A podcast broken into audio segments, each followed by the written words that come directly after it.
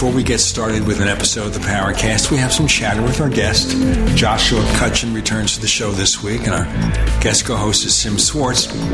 And we talked about a little test we do with our recording mechanism where it learns the background noise and sometimes it reduces all or most of it. So you don't hear it, you don't have to hear background noise. But because I'm on a separate input than they are, I have to do it twice. So it takes like six seconds to do. However, because we're possibly dealing with ultra terrestrials here, maybe it took six hours.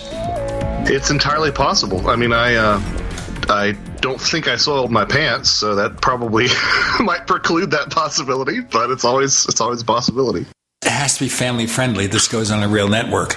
So what you soil is your business. Yes, no, I, I knocked over a potted plant. That's what it was. Yeah. Yeah, you've got to watch over for those potted plants. always calm, always cool, always collected, Gene. Well, collected, I'm going to dispute that. uh, be my guest. That's fine. Joshua, it's been a while since you've been on the show. You've got a new book the Ecology of Souls Companion, a new mythology of death and the paranormal. That already raises 3,000 questions. D- depending on the way you look at it. So, depending on the way you look at it, it's it could be four books. Um, so the main book is called Ecology of Souls, a new mythology of death and the paranormal. It turned out to be such a big project that I had to split that into volume one and volume two and then you know when you're looking at binding books with as many you know references as i have i have 4200 endnotes in the darn thing. Um, it became apparent that i needed to take the old school route that you used to see in academia where you sort of have a separate companion. So the companion is that that's what that is although that uh, will be freely available on my website uh, later next week. There's been some Amazon shenanigans in the background. But um, so it's Ecology of Souls Volume One, Ecology of Souls Volume Two, the Ecology of Souls Companion, which is completely I don't want to say it's disposable, but you know, the you can have free access to the references. You don't have to get the companion; it's for print uh, completionists only. And then there is the ebook, which is uh, both volumes one and two combined with the references. So, yeah, between between one and, and four books, depending on how you frame it. I'm dizzy, folks. So, therefore, this is the ecology of souls disposable. Well, the, the companion is, yeah. But I released all of them at the same time, so. So they're not disposable. No, no, no. It's yeah, it's it's one book, Ecology of Souls, that I had to split into two if I wanted to have it in print, and then just and then there's a separate one that's just the endnotes and uh, references and whatnot. Yeah. I'm giving you a hard time, Joshua. Seriously, what, pray tell, is of a new mythology of death and the paranormal? As would probably be, you know, if anybody remembers some of my previous appearances, I've I've always sort of been a bit disinterested in the in the extraterrestrial hypothesis. Um, not because I don't think it has a certain merit here and there, but there are always these pernicious outliers that I can never really. Um, I've never, I have never been able to really discard, right? And I've always been attracted to the uh, to the you know Jacques Vallée school of thought, um, especially comparisons that you can make between the UFO phenomena and fairy folklore. So there were those things in the back of my mind, but also um, two things that I'd always found really compelling. You know, one was the famous quote from Anne Strieber who, collecting uh, correspondence to Whitley from experiencers in the wake of communion, made the observation that this has something to do with what we call death. That was her quote.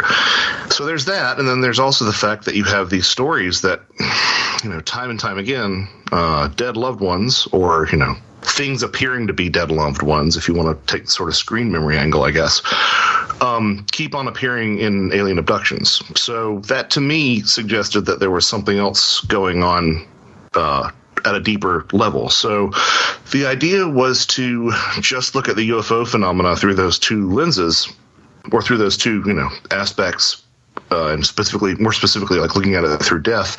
But uh, what became really apparent was that as I tried to do that, there was a lot of background information that needed to be there, and there were a lot of different angles in the paranormal, more broadly speaking, that I, I found were very much related. So it ended up being this really comprehensive look and kind of a snapshot at the way that I view the phenomena today. extremely comprehensive, I should say. Uh, I've spent the last uh, uh, week going over uh, both volume one and two. And uh, I, I have to say, I mean, this is a very well written and very well researched uh, couple of books. Well, thank you, thank you so much, Tim. I appreciate it. Um, it is long. I guess that's I don't know if that's a virtue or not. Um, but yeah, it, it, became clear because I just mainly wanted to tackle the UFO topic. But it became clear that if I did that, I would have these endless digressions into things like these older ideas of the way that we conceptualize the soul as you know being part of multiple souls or being able to wander away from its owner and things like that. So it became apparent that like you know what, let's just get all that out ahead of the UFO discussion and then talk about UFOs. So that's roughly the separation that there is. Although there's plenty of UFOs in Volume One, that's that's roughly the distinction. Volume One is just sort of bringing everyone up to speed on that, while also talking about things like near-death experiences, out-of-body experiences, fairy folklore, shamans, shamanism, entheogens, ley lines, monuments. You know, all these things that again fall under that umbrella. I don't talk about time uh, because I thought the book was long enough without adding another, you know, 500 pages uh, trying to, to, figure out, you know, if time is cyclical or you know retrocausality or any of those things. So, um, but yeah, I'm, I'm, I, you know, I, I feel confident that this is sort of a pretty good representation of the way that I tend to view the phenomena right now phenomenon right now, or yeah, phenomenon, depending on your perspective, I guess. well, there is, of course, the possible connection between UFO abductions and near death experiences. That kind of brings you close to a possible afterlife concept, doesn't it? It does, and and I think readers will perceive a lot of um, you know Kenneth Ring in here, a lot of Eddie Bullard, you know individuals who have drawn connections not only between UFO abductions and near death experiences, but also you know these shamanic initiations as well. But I think what I came around to intuit, and again a giant asterisk beside all my stuff, you know, with in that asterisk reads maybe right, like I'm not sure, but what I have perceived is that the near death experience might be to me like the, the purest form of this contact modality and then all these other things share those same attributes. And I, I, I, suspect i can't say for certain but i suspect that the reason that all these things tend to look so similar up to and including even some cryptid encounters some not all are because you do approach that uh, that sort of boundary point uh, between our world and the afterlife, our world and the other world, whatever you want to call it. But it really is that that you, you're basically brought to death's door in a lot of these things. You know, I mean, you, obviously that happens with NDEs, but um, you'll find people who have taken entheogens and whatnot uh, say the same thing. And of course, you know, a lot of these shamanic initiations are almost de facto near death experiences. So, what does that say about the alien abduction scenario that it resembles that to such a strong degree? So, just trying to flesh out a lot of those parallels and, uh, again, keep on bringing in that uh, ancient soul craft, that ancient soul con- concept that we seem to have disposed of in the modern West was really important to me. An interesting concept here that arrives. So, people who claim to have been abducted by the occupants of a flying saucer they claim to have communicated with those occupants. Therefore, they're talking to something in the afterlife or in another dimension. What are they talking to? Well, that's that's a great question, and I think that's something that I'm not really sure if I have a solid answer on. You know, I, I definitely think there's a case to be made that uh, these things might be an aspect of the self. So, in other words, they might be, if you look at some of those polypsychic traditions that we have multiple selves, it might be the higher self. You know that old that old idea. It might be literally our dead uh, in another guise.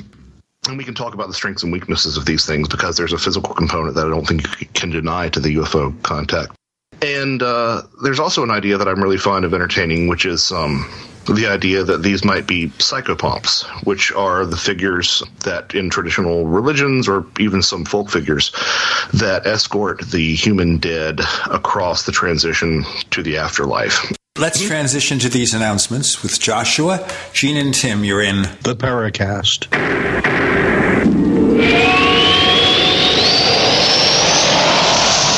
Hey, listeners. I want you to have the entire Paracast experience.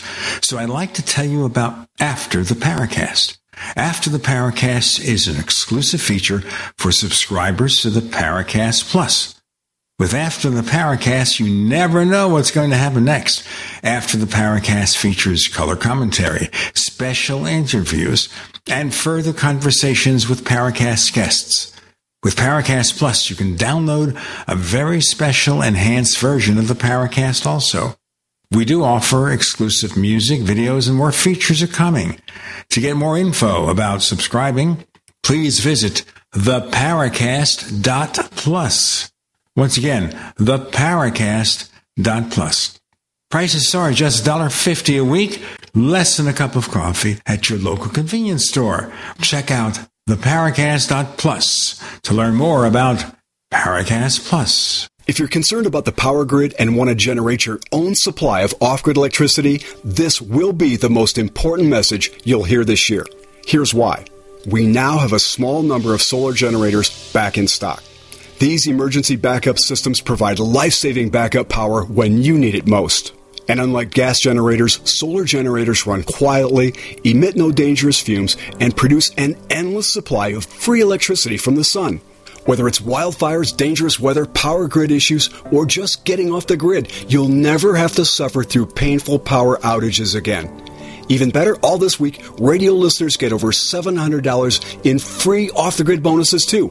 Go to mysolarbackup.com to learn more and check availability. That's mysolarbackup.com. Look for the free report, Crisis Cooling, how to make absolutely sure your meat, milk, and medicines stay safe and cool in any power outage. Yours free at mysolarbackup.com.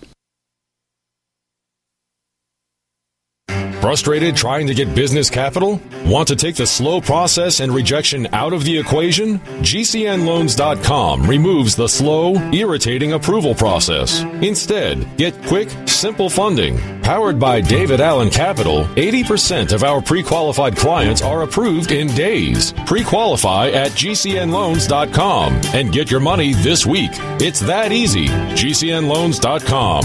That's GCNLoans.com.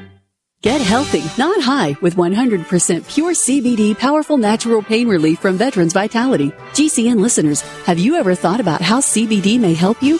I'm sure you have heard about the many benefits of CBD. Well, here's your opportunity to try before you buy. Created by veterans and for everyone who deserves better choices, our CBD is derived from organic hemp, grown in the USA and third party tested. Veterans Vitality CBD saves you as much as 25 to 50% over our competition, and a portion of all sales is contributed to nonprofits and events. Many of our customers have experienced improved quality of life, help with anxiety, PTSD, and overall well being. Our products do not contain THC. They are safe, non addictive, effective, and 100% legal. GCN listeners, get your free trial bottle of premium CBD by simply paying shipping and handling at GCNFreeCBD.com. That's GCNFreeCBD.com. Again, GCNFreeCBD.com. Offered by Veterans Vitality Premium CBD.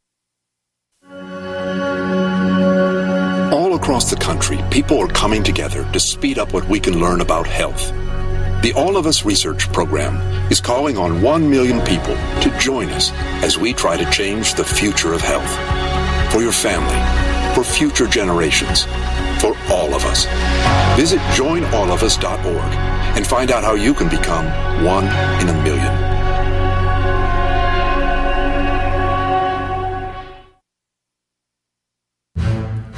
We'd like to hear from you. If you have a comment or question about the Paracast, send it to news at theparacast.com. That's news at theparacast.com. And don't forget to visit our famous Paracast community forums at forum.theparacast.com.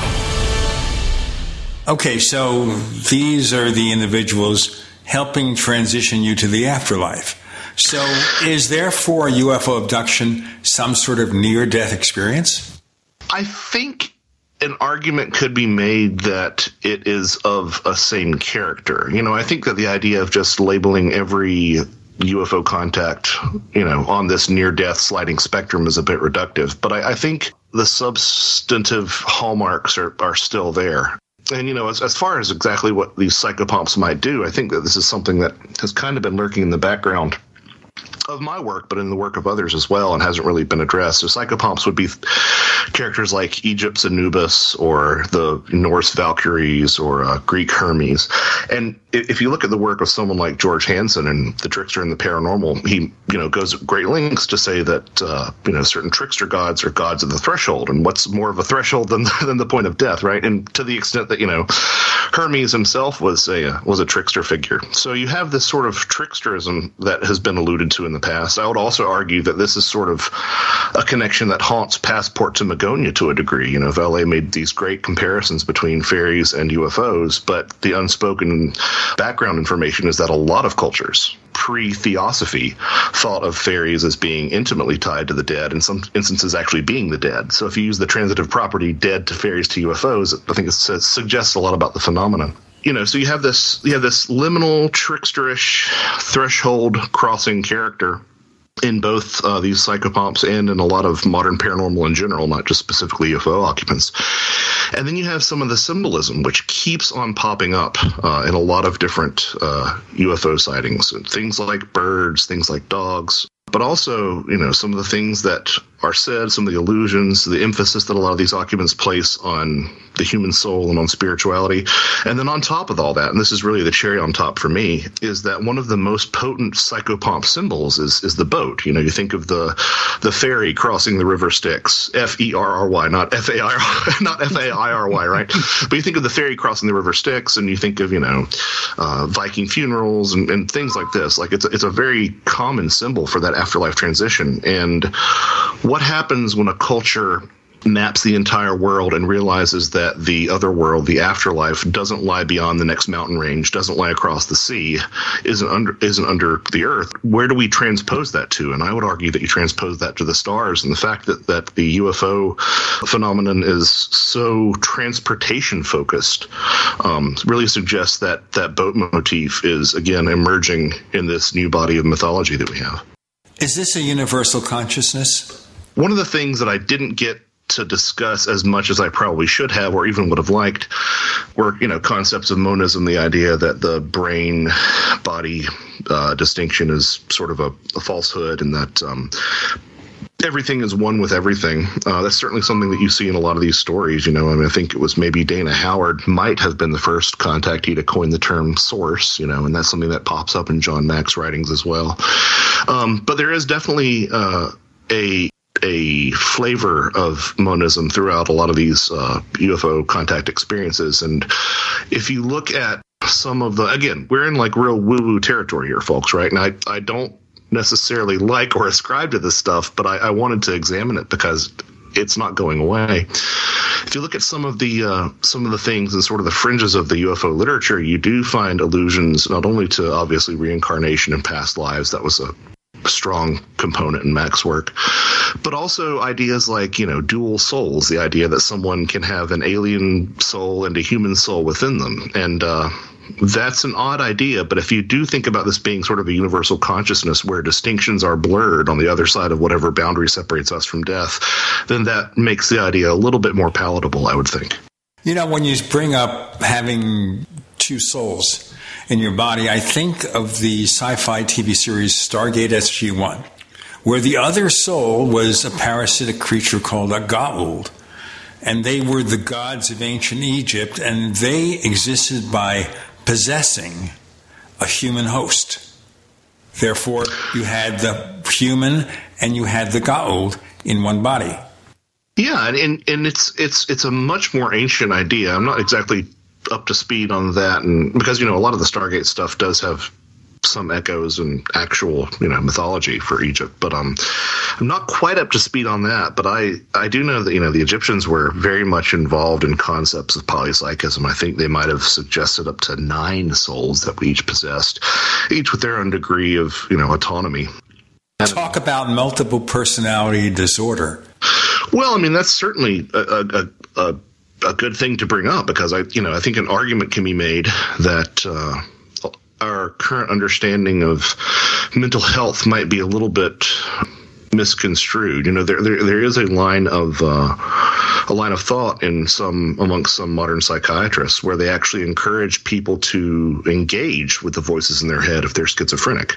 And oftentimes these people have from what I understand, um, quite positive outcomes from actually engaging with the voices instead of just trying to suppress them. So that would be much more in line with, you know, a polypsychic sort of interpretation of ourselves. And and we still entertain these ideas to this day. I mean, you talk about like, you know, oh, my heart says no, but my mind says yes, and things like that. And I kind of wonder if there isn't more truth to that because you see it across a lot of different civilizations, both in the old and new world, that we're composed of multiple constituent components. You know, some of which can leave us and wander about at will. And, you know, if that's a possibility, then it, I think it brings a lot of the things that we assumed were external to us in the paranormal, uh, sheds those in a different light, I would say. Well, one of the characters in the UFO field that communicated with something that may or have been external or internal was, of course, Richard Shaver. He was communicating with the Deros and Teros the remnants of an ancient race that existed on Earth and fled during a possible worldwide catastrophe. But he was also hospitalized. I guess with the feeling that, oh, he hears voices, therefore he must be nuts. On the other hand, obviously, if you follow the story of Shaver, that the parents of his first wife railroaded him into a sanitarium because they just wanted to get rid of him. Yeah, it's it's an unfortunate story, and you kind of have to wonder if there had been a more accepting family or you know culture around um, what Shaver was going through. If if you know his his uh, experiences might have been interpreted a little bit differently. Um, and you you know you, you know you see this with a lot of different people in, who have had UFO contact. You know they either you know oftentimes as as a culture we tend to collectively basically shun these people. And uh, I really think that we very well might be all the poorer for it. You know, if they were in an animist society where ideas like shamanism were tolerated and even celebrated, um, they might have a much different experience. But, uh, you know, the one demographic in the world that you can make fun of with no repercussions, the one demographic where nobody's really looking out for them not being made fun of is, is the paranormal experiencer or the UFO experiencer. This would particularly be the contactee or the channeler, someone who claims to be in contact with some other force, a higher force, whatever that force might be. We're talking with Joshua Cutchin, and obviously he's got a very wide range and some might say very complicated or sophisticated view of paranormal events. With Gene and Tim and Joshua, you're in the Paracast.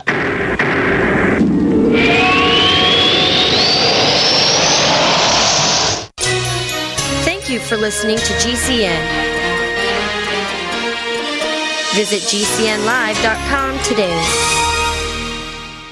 Are you prepared for more severe food shortages? It's likely that over the next year, serious food shortages will plague us. American farmers are dealing with insane diesel fuel prices and fertilizer shortages, which will lower crop yields. And that means your family's favorite foods will soon be in short supply while fetching sky high prices. Inflation is the new normal, folks. It's time to act before things get even worse. Go to mypatriotsupply.com without delay. You'll find ready hour emergency food kits from My Patriot Supply that last up to 25 years in storage. Each kit provides over 2,000 calories a day to keep your energy up. Order your emergency food kits today by going to mypatriotsupply.com. Your food ships fast and arrives in unmarked boxes. Listen, there are ways to beat food shortages. When you're ready for real preparedness, make sure to look for Ready Hour Foods from My Patriot Supply. Go to mypatriotsupply.com right now. mypatriotsupply.com.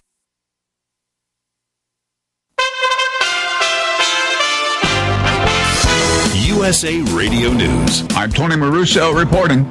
Steve Bannon, who was a key associate of former President Donald Trump and an influential figure on the American right, was convicted on Friday of contempt of Congress for defying a subpoena from the committee investigating last year's attack on the U.S. Capitol. A jury found Bannon 68 guilty of two misdemeanor counts for refusing to provide testimony or documents to the House of Representatives Select Committee. He's looking at 30 days to a year behind bars for each count and a fine of 100 to 100,000 dollars.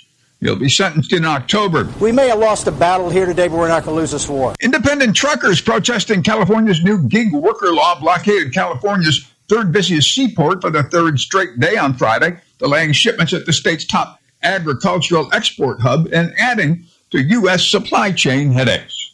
This is USA Radio News. The House Judiciary Committee is working on legislation to ban certain assault style rifles. Democratic Chairman Jerry Nadler challenges Republicans to support the measure in light of recent mass shootings. This is Senator Dick Durbin. There is no reason for a person to own a military assault weapon. It has no value for hunting or sports or even self defense. It is a killing machine.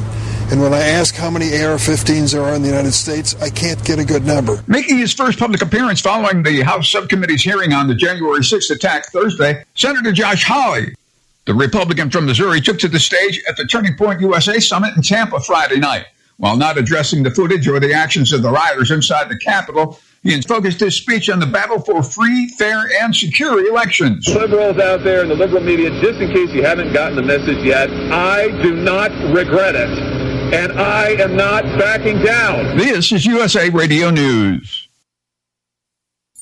Hi, I'm Dr. Joel Wallach, veterinarian and naturopathic physician. The Dead Doctors Don't Lie guy with an important message. Take charge of your health. Do not continue to blindly follow the system that has failed us all. I appreciate GCN listeners because you're open minded and intelligent. If our system is so great, why is it that the United States, the USA, ranks nearly 60th worldwide in longevity and number one in obesity? All the while we spend more money than all the other countries combined annually on unnecessary healthcare procedures and toxic drugs. It doesn't take much to get on track. Not with the government or pharmaceutical companies, but rather you in control of your own health with a basic understanding of nutrition and supplementation. FDI Longevity has the finest quality health, sports, and energy supplements available. GCN listeners are invited to join our team of people who want to stay healthy well into old age. We are currently looking for specialists to represent FDI Longevity and Save America. To buy products at wholesale prices or join our business team, go to gcnteam.com. That's gcnteam.com. Support GCN. Get healthy.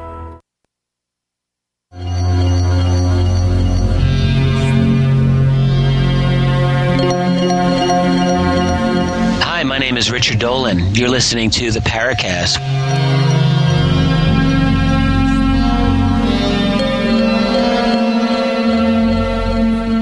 So let us continue with that. You see, I think the problem in allocating all this to the UFO field is people want a simple answer. And I understand that. The more you delve into the paranormal, the more crazy it gets in terms of complications. So they want the flying saucer to be a spaceship and maybe it is, or some of them are. They want people who claim to be in contact with aliens to be either nuts or having some internal experience that they can't properly explain. People who see ghosts, well, they think they're in touch with dead people. People who see cryptids, I don't know what they're supposed to be. Maybe they all come here from other dimensions via the multiverse.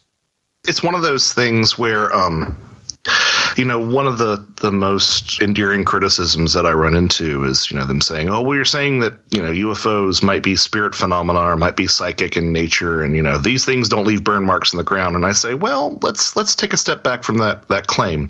You know, this is something that Terence McKenna addressed on Dr. Jeffrey Mishlove's original Thinking Aloud show, and he said that you know he made he made the uh, observation that you know Carl Jung actually said that uh, we don't have the intellectual tools to explore how flying saucers might sit at the intersection of the physical and the psychic. Um, but you know, beyond that, let's let's you know let's be a little bit more pragmatic and say, well, what does that mean? Well, I think the best explanation or the best illustration of where those two things meet can be seen in psi phenomena and in ghost hunting. You know, one of the things when I wrote Where the Footprints End, my book on weird Bigfoot with Tim Renner, um, one of the things that we kept on getting confronted with was people saying, well, you know, ghosts don't leave footprints in the woods. And I'm like, have you ever read any early parapsychological literature? Because that was literally one of the first techniques in ghost hunting was to spread talcum powder on the floor and wait for footprints to manifest. And I don't think that there are a lot of people who entertain the possibility of ghosts existing who would say that they are material, you know, that they are really physical in the same sense that, you know, the desk that I'm sitting at is, right? But they can impact the physical world. And similarly, um, perhaps even more respectably, I would say. If you look at the laboratory work of some folks like Dean Radin, Daryl Bem, Rupert Sheldrake, etc., people who are really trying to play by scientific rules and looking at uh, a lot of the psi phenomena, there does seem to be the suggestion that psychic phenomena can interact with the physical world, and thoughts are immaterial, yet can interact with the physical world. So once you sort of establish that for people, some of these ideas that you talk about become a little bit more palatable, I think. But yeah, we have this um it's what uh, Greg Bishop calls a certainty fetish, right? People want to say UFOs are this or they aren't, or you know, the UFOs are spaceships or they don't exist. And I think there's a lot of different possibilities. Um, even if you adhere to an idea like I have, like I leave room for extraterrestrials, I leave room for unexplained natural phenomena, I leave room for Trevor James Constable style sky creatures. Like I love that idea, but yeah, I don't, I don't think it it really does anyone any good to be so certain about what these things are or aren't when we really don't have the answers yet. And so, to that end, I like to explore some of the less popular avenues of speculation to see if there's something that we haven't been ignoring for a long time. I wanted to go back just briefly to Trevor James Constable, because I think most people who study UFOs these days have no clue who this guy was. But he wrote a book suggesting that at least some UFOs were physical creatures that fly. Can you define what he worked on? Well, you know, I know you spoke about, you know, I think you'd called it Dirk Dirigible, which was this idea that there were, you know, these entities, these almost amoeba like, maybe even if memory serves, we would probably call them plasmoids today, um, that lived in the upper echelons of the atmosphere and, uh, and would you know drift about, and that was responsible for at least some of these UFO sightings. And it's it's an it's a peculiar idea, um, but I do find it attractive in certain cases. I mean, there's a case that I talk about in the book that uh, where an experiencer came to me. She was with her either husband or boyfriend at the time. They're still together. I can't recall which. They were on uh, Mackinac Island, and they were at a Halloween event and uh, they were UFO enthusiasts, but they'd never seen a UFO, and they were sort of joking about how they wanted to see a UFO. And they look in the air, and they both see something in the sky, and she sees this giant, sort of pinkish, organic amoeba thing floating through the night sky, and and she was very clear about the fact that she perceived it as being organic and alive. And when she uh, tried to corroborate this with her husband, who was right beside her at the time, uh, he said that he saw a giant, like thunderbird creature, um, like something that you would see in you know a lot of Native American artwork. You know, part of me doesn't know what to make of that, right? I mean, that's you could just say, "Oh, well, they're they're both lying," but I I didn't get that impression at all when I spoke with these folks it is not uncommon to have people report seeing anomalies in the sky, but describing the anomalies differently. And that sort of brings in ideas about how much we are bringing to our perceptions when we see these things and sort of a co creation hypothesis. Um, but, you know, also, I mean, I look at something like the image of the Thunderbird and you do hear these stories from time to time about even structured craft that turn into birds. Um, my editor, Barbara Fisher, had a similar experience when she was in her youth, where she saw um, a flying saucer, and her mother swore up and down that she saw a red bird. And that sounds so nonsensical until you consider the fact that the bird is a universal, and I don't use that term lightly. I mean, literally every you know indigenous people on the, on the in the world thought of the bird as a symbol of the soul, and that the, that a bird could be a soul. You know, you see this in a lot of European beliefs that birds in the house meant doom or death. And then when you take that and you hold it up against um, some of Carl Jung's ideas that he espoused, uh, including the possibility that the UFO might be the externalized soul in some form or fashion, and then you take that and couple it with the idea that we have multiple souls that can wander, it kind of makes you question whether or not something like that could be at play, at least at the very least on sort of a mythopoetic level, I guess. I like the idea that you uh, uh, brought out in the book that uh, if the human mind uh, doesn't have a conception on something unknown, that uh, it fills in that spot. And there was a there was a name that that you called it. Yeah, yeah. This is um. I mean, yeah. That, I I'm a big fan of this idea nowadays. Um, and maybe it's because it's the only way that I can reconcile some of these inconsistencies. Um, you see similar ideas cropping up in the work of uh, Jenny Randles and Hilary Evans.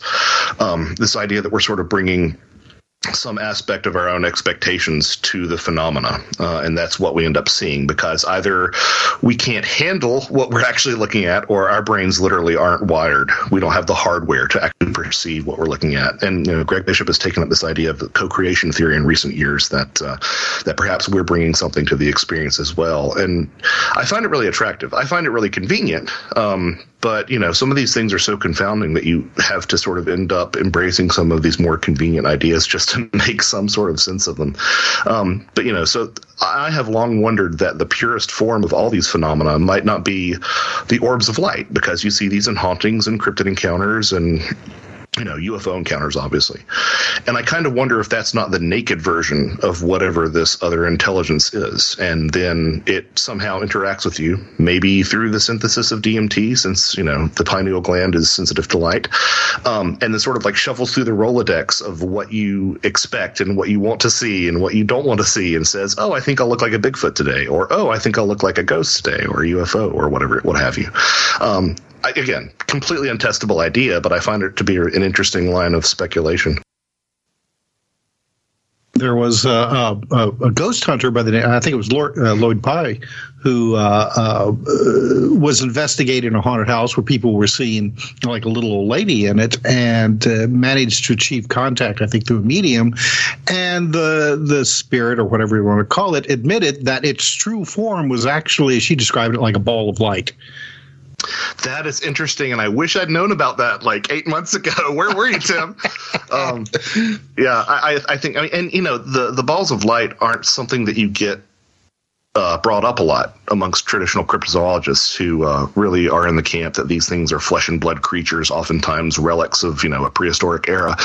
But once you get a couple of beers into the Bigfoot researcher at the conference, they'll say, "Oh, well, you know, we didn't see Bigfoot that night, even though we were looking for Bigfoot, and there are Bigfoot sightings in this area all the time. But we did see these strange lights, you know." With Tim, Joshua, and Gene, you're in the Paracast.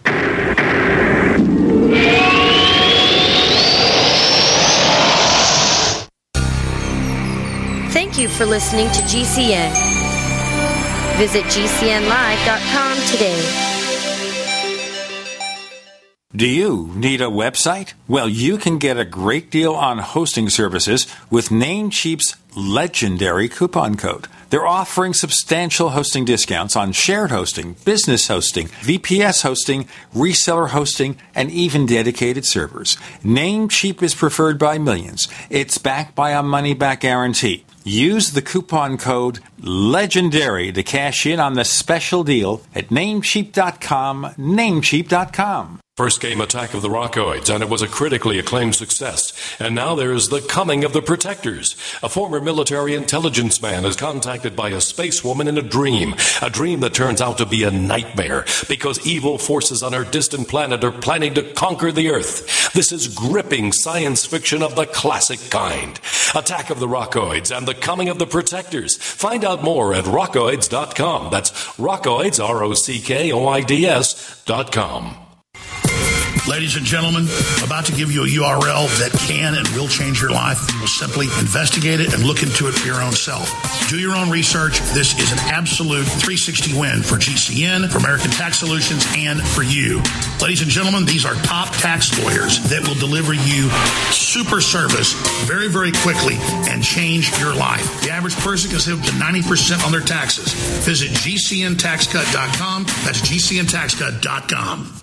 Silver has always been nature's very own antibiotic, and only one system allows you to generate an endless supply of natural silver solutions. SilverLungs.com. You'll find no wild claims or pseudoscience, just a lifetime of nano-sized pure silver solutions. The Silver Lungs generator allows you to make your own, so stop paying for silver solutions. The unique lung delivery system targets respiratory infections where other silver solutions simply cannot reach. See the Silver Lungs generator and lung delivery system at SilverLungs.com. That's SilverLungs.com. Extendivite really works. Here's just a few testimonials from Amazon. RL, five stars. Been taking this for two months now. I feel better, have more energy. April, my husband started taking Extendivite and he said he feels much better and has more energy. EW, need to try. Everyone needs this for their health. Great product, great people. Josie. It works great. This product has made my blood pressure and cholesterol stable. I highly recommend it. JC, great product, has worked well these last few years. To get your Extendivite today, go to extendovite.com. That's X T E N D O V I T E.com or call us at 1 877 928 8822. Extend your life with Extendovite. Radio? Why should I advertise on radio? There's nothing to look at, no pictures. Listen, you can do things on radio you couldn't possibly do on TV. That'll be the day. All right, watch this. okay, people, and now when I give you the cue, I want the 700 foot mountain of whipped cream to roll into Lake Michigan, which has been drained and filled with hot chocolate. Then the Royal Canadian Air Force will fly overhead towing a 10 ton maraschino cherry, which will be dropped into the whipped cream to the cheering of 25,000 extras. All right, cue the mountain.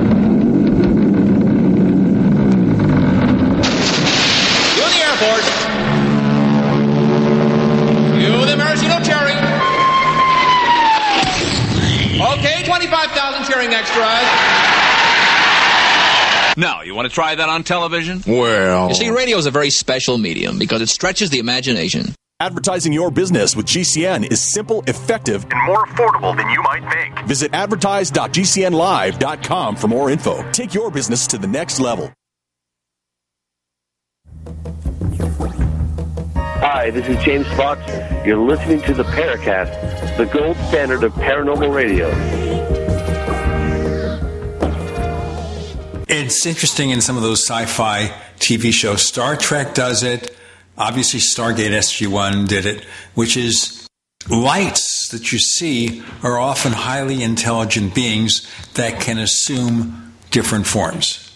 That's a really good point, Gene. You know, it's it, and you know, back in earlier years, I mean, you know, TV works on a completely different budget than films do, and, and I think sometimes it was a function of, of the special effects budget. But I think maybe they were onto something uh, in a lot more ways than they, than they realized. Um, and you know, one of the touchstones for one of the later chapters in the book where I go into cryptids. Um, is Michel Meurger's Lake Monster Traditions, which is a fantastic book. You know, I was like, some people came to me and they said, "Oh, you did Passport to Magonia for Bigfoot when you did Where the Footprints End," and I'm like, "Yes." I'm like, "Yeah, I guess so." You know, I'm not fit to tie his his his shoes, but I can see how that perspective could be in there. And I said, maybe I should do that for Lake Monsters at some point. And then I picked up Meurger's Lake Monster Traditions, and I'm like, oh no, it's already been done. Um, unfortunately, the book is out of print. I was able to snag a copy um, for relatively cheap, but it's like it's hard to find at a reasonable price nowadays. Um, but in that book, he also talks about the um, tendency for light anomalies to appear in monster lakes as well, not only in the skies above, uh, that's commonly described Loch Ness as well, um, but also underwater. You know, people who uh, end up scuba diving in some of these lake monster lakes will see a flash behind them, and then they'll turn around and they won't see anything. Joshua, at least it's better than being chased by a shark. Oh, that's true. I mean, or, or, you know, actually, what terrifies me is I grew up on Lake Norman in North Carolina, and it's a man-made lake, and you know, there are stories of like the lake, the Loch Norman monster they call it, which is probably a fish, but that's neither here nor there. But I do know some friends of my father's who would uh, scuba dive in the lake, which is terrifying on its own because I think visibility on a good day is like 18 inches, right? And they said that they would feel something come up to them and bump their elbow, and they'd turn around and it would be a catfish as big as they were, you know. So uh, that almost scares me more than the shark, you know. Something about just not being able to see, and yeah, yeah. Although I will say, you know, after working on this book, uh, lake monsters terrify me a lot more than uh, I thought they would, given some of the symbolism that some of the ways that I interpreted the symbolism around them, I guess I should say. Do you focus much on undersea UFOs? And I was thinking of that because just when I was doing a search for the book from Trevor James Constable, I came up with Invisible Residents from Ivan T. Sanderson back in the 60s, where he talked about underground or underwater UFOs. Yeah, a, a, little bit. You know, that's that's a great touchstone uh, work on on this topic, and uh, I think it's a vastly underexplored topic. Um, you know, I, I, I did talk about undersea UFOs, um, at least in the sense that, again, we always tend to say that these things come from places that were always either the other world or the dead, and I believe in Thompson's folklore index one of the motifs that are listed is, um, you know, body of water as the underworld. And sure enough, you know, you'll find a lot of different traditions that talk about the afterlife or the underworld or the other world being under the sea or within a lake. Um, and you know, to that extent, there are some people who suspect that the word soul is actually derived from, I believe, an Old English or Old German word for for sea. And you know, the sea is this constant metaphor that we use when we talk about the final passage that we make, where you know rivers t- returning to the sea and things like that. And indeed, my own you know suspicions about the way that the process of reincarnation works often sort of invoke that idea as well. Like we all go to that and we come back from that, which again speaks to the idea that you mentioned about universal consciousness and monism and everything being one. Like there's just this reservoir of soul energy at the other side. Sometimes it comes into this world, and when it does, just like you know, water droplets that you might get from the ocean, those came from everywhere, and they have been around for as long as you know anyone knows um, those molecules. So, yeah, I, I, think that there's something to it. Um, but as far as like dissecting the actual cases of undersea UFOs, not a lot of that. But I, you, I don't think you can't not talk about that. You know. I always appreciate uh, and and I love books that that go you know really you know deep into the research of older mythologies, older, you know, religious texts, and uh, uh, uh, and and they're pertinent to what's going on today. And I'm bringing up. Um, the Tibetan Book of the Dead, which hmm. you write quite a bit about in your book, and the the the even though that this was something that was written, you know, God knows how long ago, there is a lot still going on today that if you read the book, you're like, wow. not only with you know, not only with near death experiences, but the whole UFO mythology as well.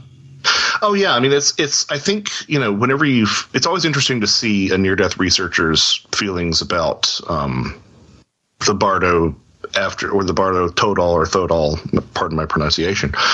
Um, after they've been looking at near death experiences for a while because they always they always come back and they're like this sounds a lot like what people are experiencing today you know and uh, again i'm going to cite carl jung um, he said that you know it, it's so uncanny some of the similarities that you hear it makes you wonder if there actually is some validity to it and uh, it, this sentiment is paralleled in modern researchers like gregory shushan um, who is a fantastic researcher in uh, indigenous and ancient civilizations concepts of near death experiences and comparing them to modern experiences as well. Um, but yeah, I mean, there's there, there, there are so many different things, and one of those things again is the idea that you'll meet monsters, but they aren't necessarily monsters. They're aspects of yourself that you haven't dealt with. So I am a big hairy creature who roams around in the forests.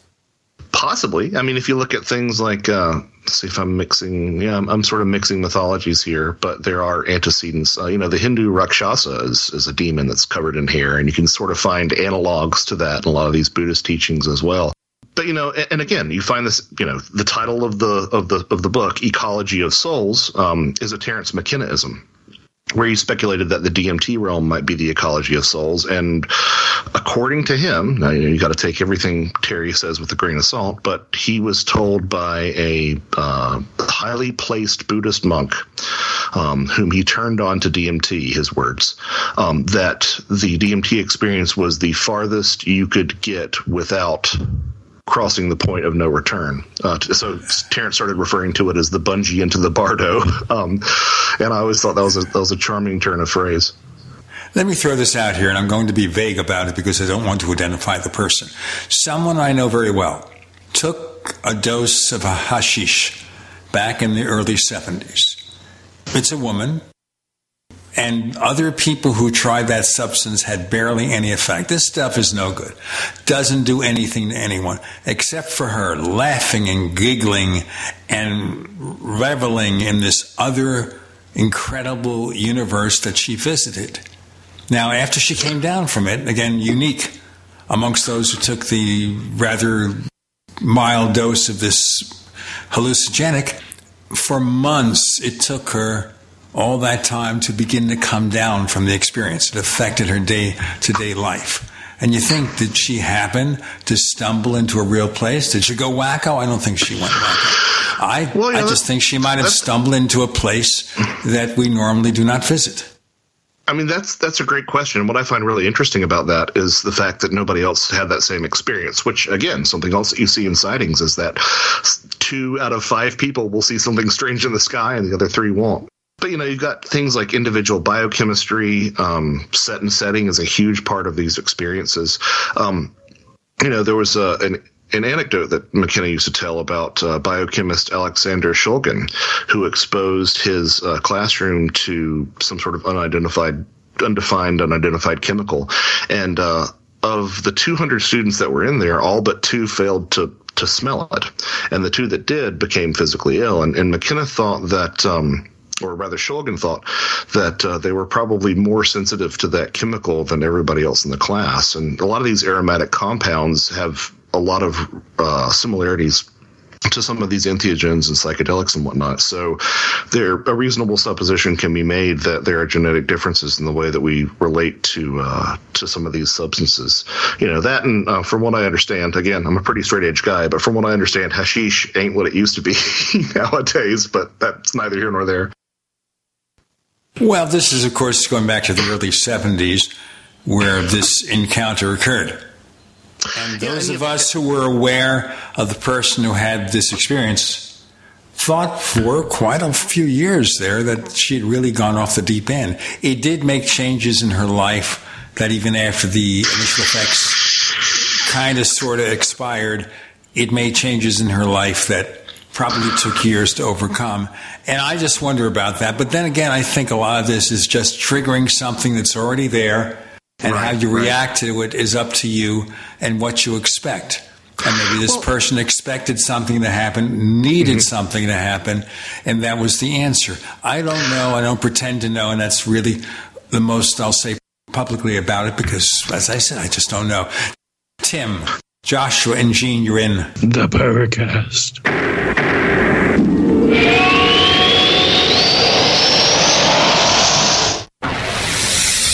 You are listening to GCN.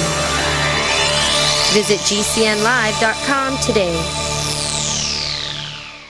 Hey, listeners. I want you to have the entire Paracast experience. So I'd like to tell you about After the Paracast. After the Paracast is an exclusive feature for subscribers to the Paracast Plus. With After the Paracast, you never know what's going to happen next. After the Paracast features color commentary, special interviews, and further conversations with Paracast guests. With Paracast Plus, you can download a very special enhanced version of the Paracast also. We do offer exclusive music, videos, and more features are coming. To get more info about subscribing, please visit theparacast.plus. Once again, theparacast.plus. Prices are just $1.50 a week, less than a cup of coffee at your local convenience store. Check out theparacast.plus to learn more about Paracast Plus. Hello? Congratulations. For what? For losing all that weight. How'd you do it so fast? ASAP. ASAP what? What's that mean? Are you ready to get as skinny as possible, as soon as possible, as simple as possible, and as sexy as possible? I'm listening. Then get with the ASAP program. It's real and it works. No smooth talk, no slick advertising, and no exaggerated claims of success. I've got to know more. Welcome to ASAP, as slim as possible. Whether you have 10, 20, or 50 pounds to lose, ASAP is your weight loss answer. ASAP targets the abnormal fat reserves and makes them available to be burned as fuel and contains no caffeine or hormones. Order ASAP at wholesale prices or join the team to share the business with others. Visit GCNteam.com or call 877 878 4203. GCNteam.com or call 877 878 4203. Lose weight and look great with ASAP, as slim as possible.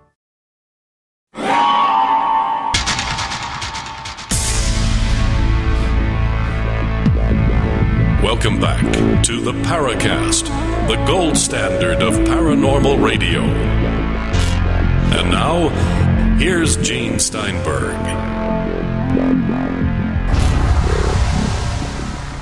Joshua Cutchin is here, and he's author of The Ecology of Souls, which is a two volume set with the companion, a new mythology of death and the paranormal. Tim Swartz is our guest co host. Joshua, I think I want to run back to this because a lot of people mm-hmm. who have been exposed just to UFOs, general ghost stuff, listen to you and say, Oh, what's he talking about? And this is, of course, one of the problems we have. Like, for now, if you believe the U.S. government investigating UFOs, all the sightings started in 2004. There is a provision in the legislation to look at physical effects, but none of them even begin to remotely hint at any of this stuff a couple of things come to mind, and this is something that you know I was I was giving a talk on a Trojan Feast, my first book, and about you know the food and drink in these encounters, and some lady in the, the audience said. Uh, well, you know, I've had experiences all my lifetime and I've never had this happen to me. And I said, well, I said, I've been driving all my lifetime and I've never had a blowout. Doesn't mean it doesn't happen. Don't say that. On the way home tonight, you may find two tires are going. Two tires are going to go, plus one of the valves in your engine. So be careful what you say. I'm just superstitious enough. Maybe I should knock on wood. But yeah, and and the I have a frustration with the current. Um, I call it sort of a technological fetish that the UFO community has, and it's fine. And it, you know, it's yes, a lot of it does look like technology. I get it. And I'm not saying that there isn't something something like that at play, but again, I, I sort of want to shed light on these things that we don't talk about. You know, to, to the actual disclosure issue specifically something I talk about later in the book, you know, because people will say, oh, well, but we have metamaterials and, you know, things show up on radar. Well, number one, Jung talks about things showing up on radar and the idea that maybe psychic phenomena can do that. He, he does talk about that in addition to, you know, non-physical things having physical effects. But to the metamaterials and disclosure specifically, you know, I, I, I, say in the book at one point, I say, you know, well, if Thor's hammer existed and we got a sample of it, what would that analysis yield? You know, it would probably say unknown or we can't manufacture it on Earth. Now, of course, it's, you know, it's a, I understand why some people might find that a little bit silly, but I think it does underscore the point of um, government secrecy. Like, which upends your view of the world and your day to day life more? The idea that reality resembles Close Encounters of the Third Kind, or the idea that reality resembles the Iliad or the Odyssey. You know, I know which one I find stranger personally. There has been a government motivation since, you know, at least the Roman Empire, probably earlier, by the way, when you bring up close encounters of the third kind, one of the things people don't talk so much about is the core question here, where several people are summoned to meet ET and go off with them to another planet, possibly as a kind of cultural exchange. Now, that message was not conveyed to them physically that we know about. Right. They just know that they have to go there. You know what, Gene? You make another fantastic point. It's funny how whenever people talk about close encounters of the third kind, they sort of gloss over the telepathy angle, right?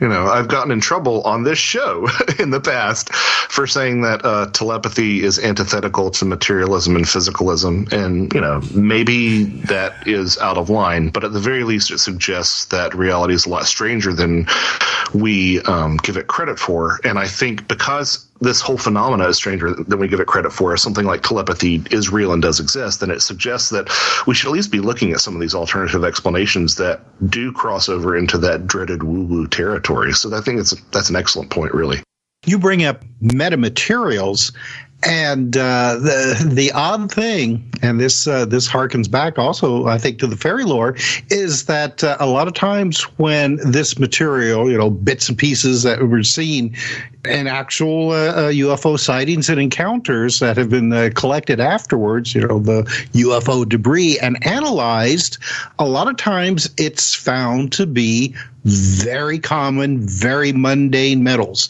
tin, aluminum, things mm-hmm. like that, rather than something, you know, exotic that was, you know, constructed uh, in orbit around Alpha Centauri or something. That puts me in the mind of a couple of different things. And I guess the first one that I would talk about would be we've always had artifacts from the other We've had fairy flags. We've had little tiny fairy boots made out of mouse skin. Um, we've had saints relics, sometimes contradictory saints relics. You know, well, the saint must have had 14 fingers because there are too many fingers that are that are hanging out around there.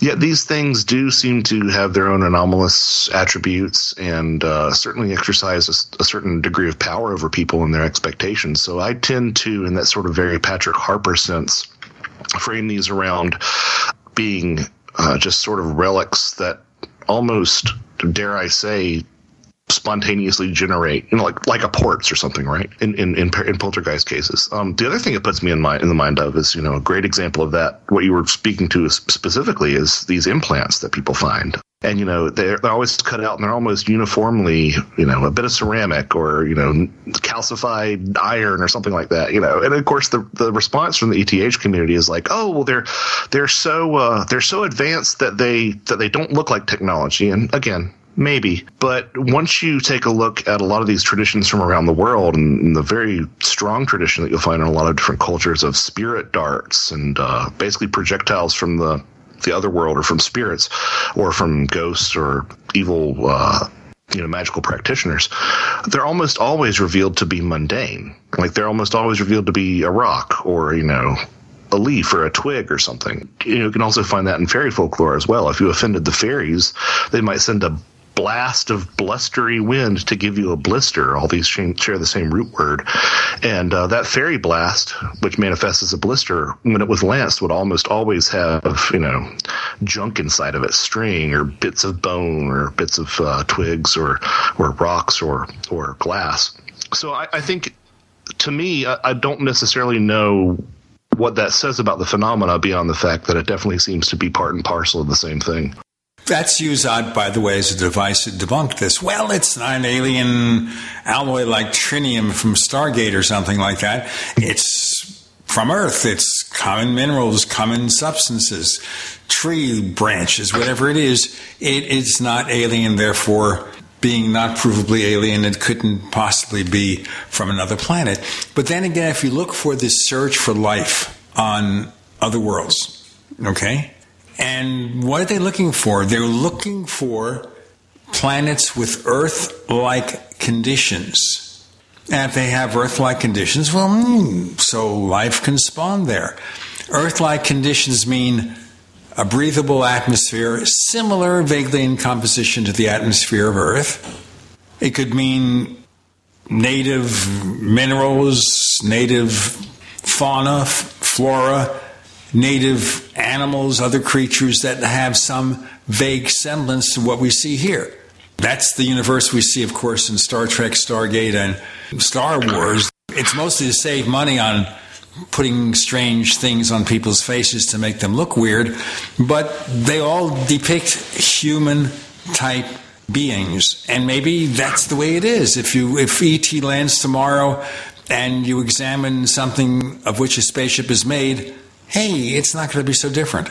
Well, you know, a sort of riff on that idea is one of the most common criticisms of the extraterrestrial hypothesis are things that I'm very sympathetic to, like, well, why are these things bipedal? Like, why do they look so human, right?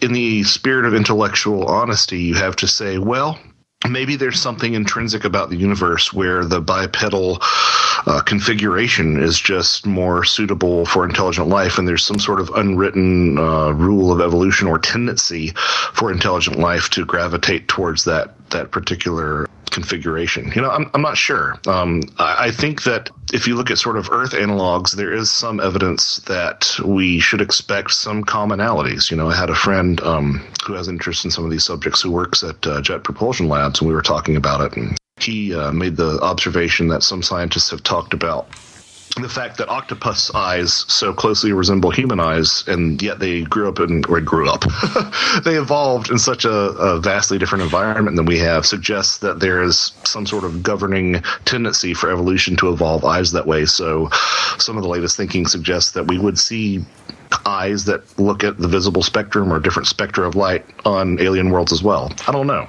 As well, we have to do this pause that refreshes or something of that nature with Tim, Joshua, and Gene. You're in the Paracast.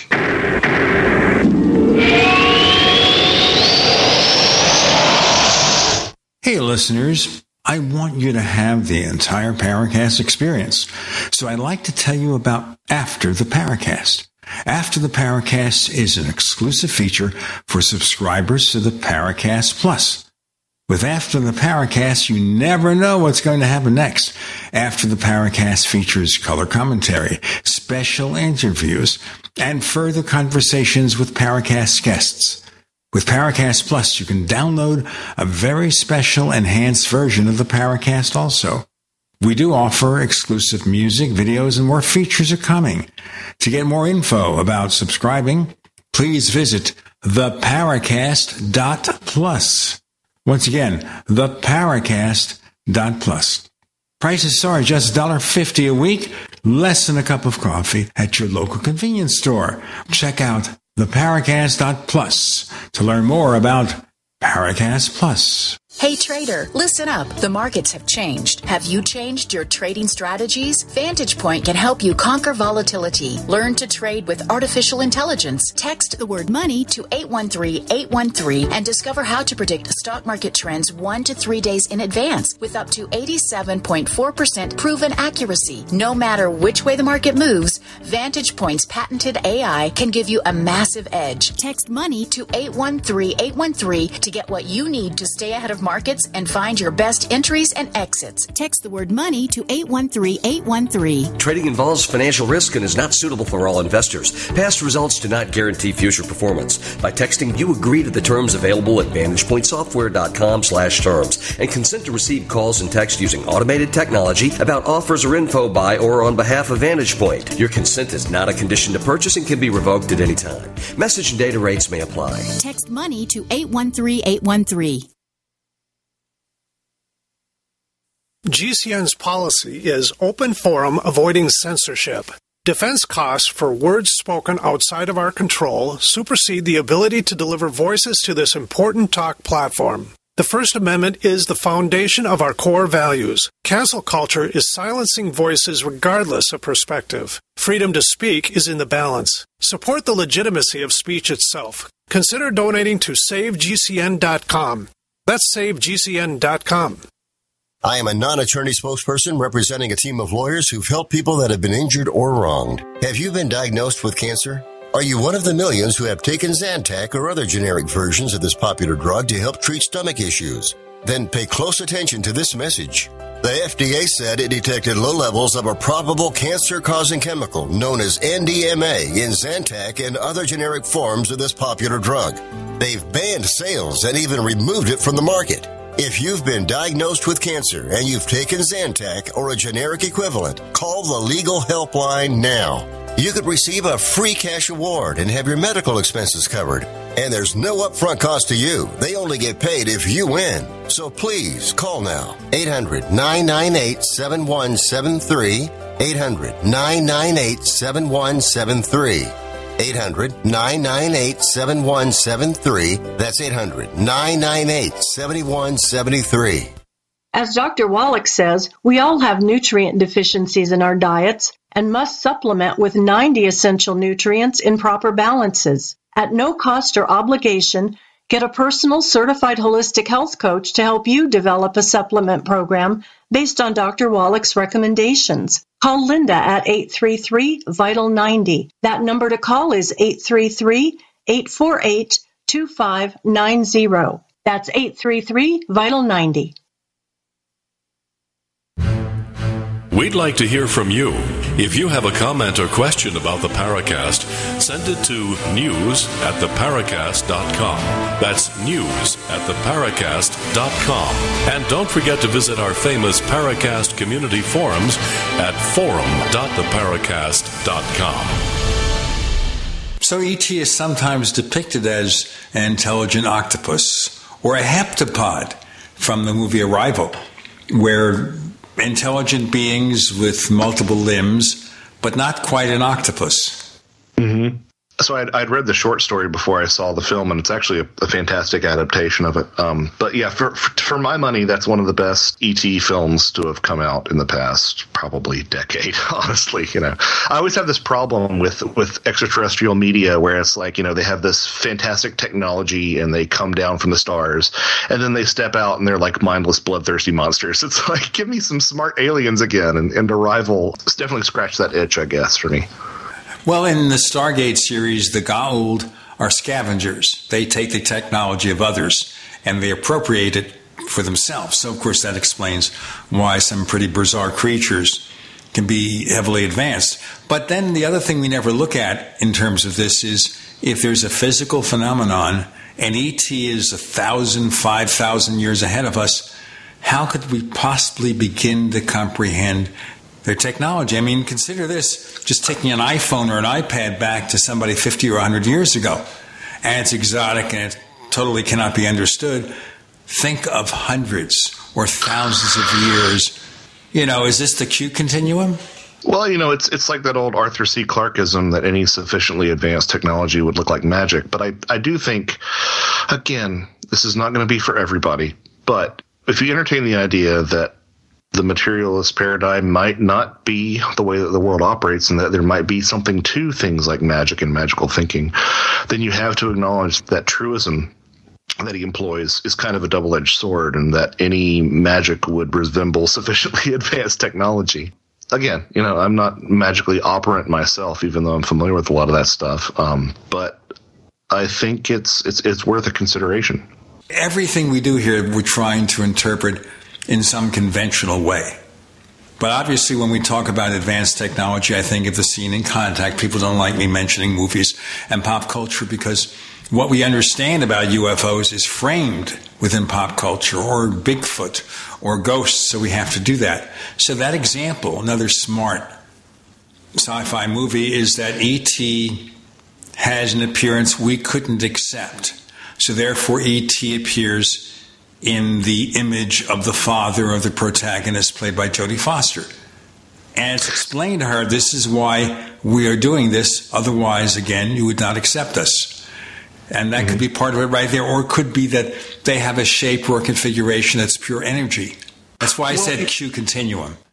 I mean, I, I, think that that's a really good point. And again, that's the sort of co-creation uh, theory in, in, a bit of a nutshell. But uh, there's always been this interplay between the fiction and the reality of sightings. I mean, you can cite, you know, how the UFO phenomena phenomenon always stays like one step ahead of us, one generation ahead of us, from you know, steampunk airships around the turn of the century, and then black triangles before we really had the uh, un- un- unrolling of the stealth bomber, and then now, you know, Art Deco flying saucers back in the 50s, and it always seems just a little bit more advanced than what we have. But also, um, Martin Kottmeyer, who I think is one of the great unsung heroes of this field in terms of his ability to retain and, and collate uh, research, um, made the point that a lot of the instances of electronics malfunctions uh, from UFOs are actually uh, prefigured in the pulps, right? I mean, that's some of the, the first appearances that you find are actually there.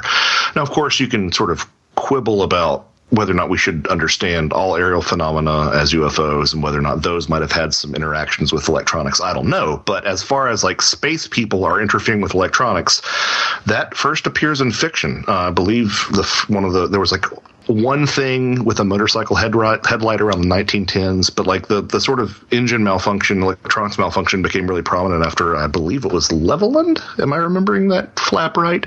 Texas. It, but yes, again, oh, thank you. I always want to say Loveland, and Loveland is the frogs, right? um, but you can also take a look at uh, a lot of uh, traditions, especially from like old world traditions in Europe and whatnot. And there was always a connection between candles and ghosts, and candles being blown out being, you know, a death omen or something like that. So I kind of wonder if it's also not a reinvention of that as well. And oddly enough, you know, you do find a couple of examples of engine uh, interference in ghost stories that I was able to dig up as well. Again, not saying that these are all the same thing. I, I, suspect they are, and that's definitely the stance that I take in the book. But I think that um, one has to admit that if the Venn diagram isn't a perfect circle, like I suspect, it's still a Venn diagram, and these things tend to use similar mechanisms or manifest in similar ways, even if they're not fundamentally related. Well, the engine, uh, car engines failing, charged batteries going dead. I mean, you see that in both uh, uh, ghost and, and UFO sightings. I mean, I uh, definitely the ghost sightings because I've had that experience myself. Yeah, and, and you know, it's interesting. I, I, wanted to find missing time stories in in ghost stories, and I wasn't really able to find many because the ones that you find tend to be like more of the time slip variety. And I think that says a lot about what ghost sightings are, right? Like it's it's something coming through to us rather than us going to it, which is what I would suggest the missing time thing really represents. You know, it's it's you going aboard the UFO, it's you going to fairyland, it's you going into the trip, it's you going into the near death experience, the near death realm, right? But I did speak with a ghost investigator um, out of North Carolina who didn't have missing time. He was at a, an old service station that was supposedly haunted. And he didn't have missing time, but every one of his new batteries, and I spoke to this gentleman firsthand. Um, he was on a panel that I was doing so I have no reason to disbelieve him. Every single one of his new batteries, which he had just replaced, and all of his equipment was corroded. Ooh.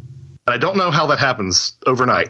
you know, I mean, mm. even if you've got like environmental factors, that's not going to happen overnight that does imply that there's some sort of time weirdness there. And I didn't get a chance to talk about time because, you know, the book itself, volumes one and two of the Ecology of Souls, is about the third length of the Bible. And I don't think it's a virtue that it's that long, but like, I'm like, I'm not going to talk about retrocausality and time loops and all this stuff because it's just going to add another, you know, 50,000 words at least. So, and, and still not getting answers, right? That'll be your next book. Oh, oh, not for a while. Let's put it that way. Yeah, not for a while. Uh, well, you were talking about earlier about uh, uh, culture and uh, uh, you know perceptions based off of culture. It, reminds me of the, uh, the the story that you have in here that took place at the in 1981 at the Mozambique Zimbabwe border, and I find that story just fascinating. I adore this story because it has so many so many uh, ramifications if we if we accept this interpretation, right? Um, Clifford Mushena, who was working in his village at the time, uh, saw a bright light descend. And he rang the village bell because he thought it was a fire at first. And before he collapsed, he saw these three figures in these silvery overalls um, appear. And uh, as it turns out, several other people in the village also saw this exact same thing, um, including the entities and it was all investigated and corroborated by Cynthia Hind, who did a lot of great work um, in Africa, trying to bring some of those stories out to the West and in, in, the in Western ufology. And uh, she's and Mushena said that he thought that these were his ancestors, and that everyone who was there thought they were ghosts. And and Cynthia Hind said, "Well, you know, with all due respect, wouldn't your ancestors be wearing something different than these silvery space age overalls?" And he shrugs and goes, "Well, times change."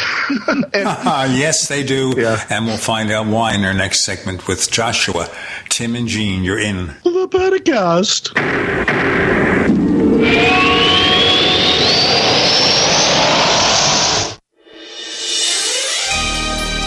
Thank you for listening to GCN. Be sure to visit GCNlive.com today. Silver has always been nature's very own antibiotic, and only one system allows you to generate an endless supply of natural silver solutions. SilverLungs.com. You'll find no wild claims or pseudoscience, just a lifetime of nano-sized pure silver solutions. The Silver Lungs generator allows you to make your own, so stop paying for silver solutions. The unique lung delivery system targets respiratory infections where other silver solutions simply cannot reach. See the Silver Lungs generator and lung delivery system at silverlungs.com. That's silverlungs.com. G'day, I'm Jamel that works with Dr. Joel Wallach and the GCN team with Youngevity at teamg'day.com. By becoming an associate, you provide income for you and your family on your own hours while working from home. So contact me, Jamel, by filling in the contact box at teamg'day.com and I will get back to you personally and provide all the support you need to get started and build your Youngevity business. teamg'day.com. teamg'day.com.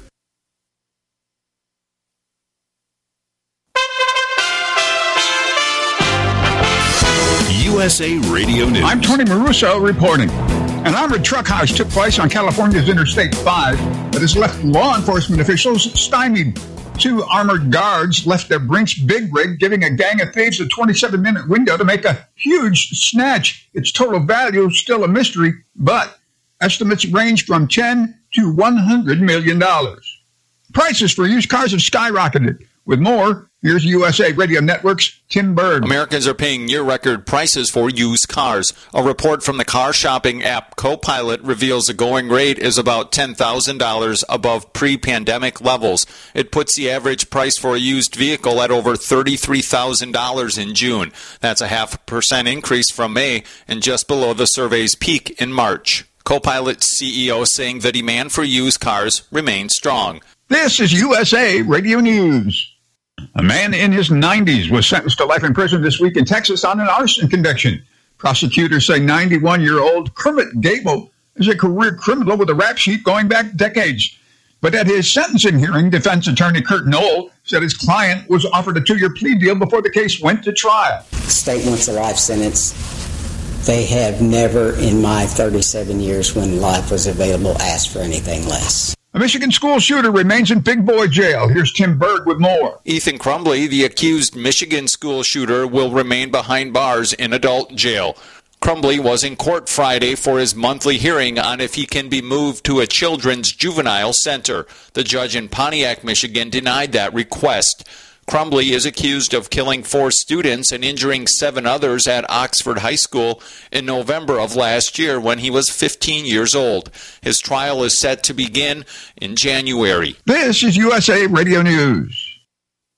Hi, this is Sophie Winnick, longtime distributor and user of Youngevity products. In the last few years, my family went through a crisis. Everything else in my life, including my business, had to be put on the back burner. Thankfully, life is getting back to normal now. But the one thing I never had to worry about was my business and my monthly commission. I've been a distributor for Youngevity for over 17 years, since before it was Youngevity. And I've got to say, the most amazing thing about this company is the people. While my family was in crisis, other distributors stepped in and helped my customers customers simply because that's what Youngevity people do, even for people they don't know. For me, it has never been about getting rich. It was about a product I could stand behind, a company I could count on, and a monthly commission check that has never, not once, been late in 17 years. Youngevity is truly a business for everyone, even people who have too much to do. I'm Sophie Winnick. I'm just like you. I have a real life, real ups and downs, but I know I will always have Youngevity.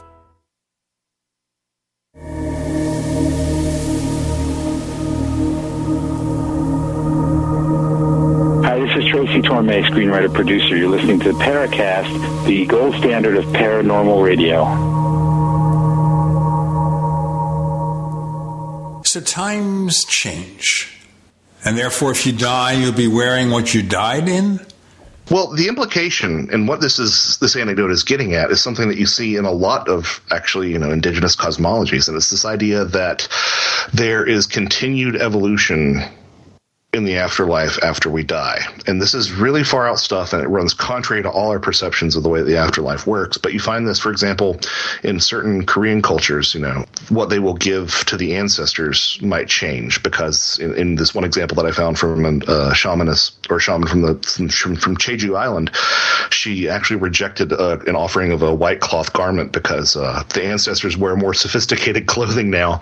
But you find the same idea, the idea that the afterlife has its own parallel parallel continuing evolution in things like the idea that uh, the Chinese afterlife uh, was the empire, just a mirror version of that. Uh, certainly, this is the case with the Egyptian afterlife, the Tuat, where you had to get up and go to sleep and farm your crops and worship and do all these things and eat. You know, all these all these mundane things still continue this is an idea that has sort of actually uh, wound its way through a lot of latter half of the 20th century ufology. There are some individuals who've actually suggested that maybe these things are being built on the other side.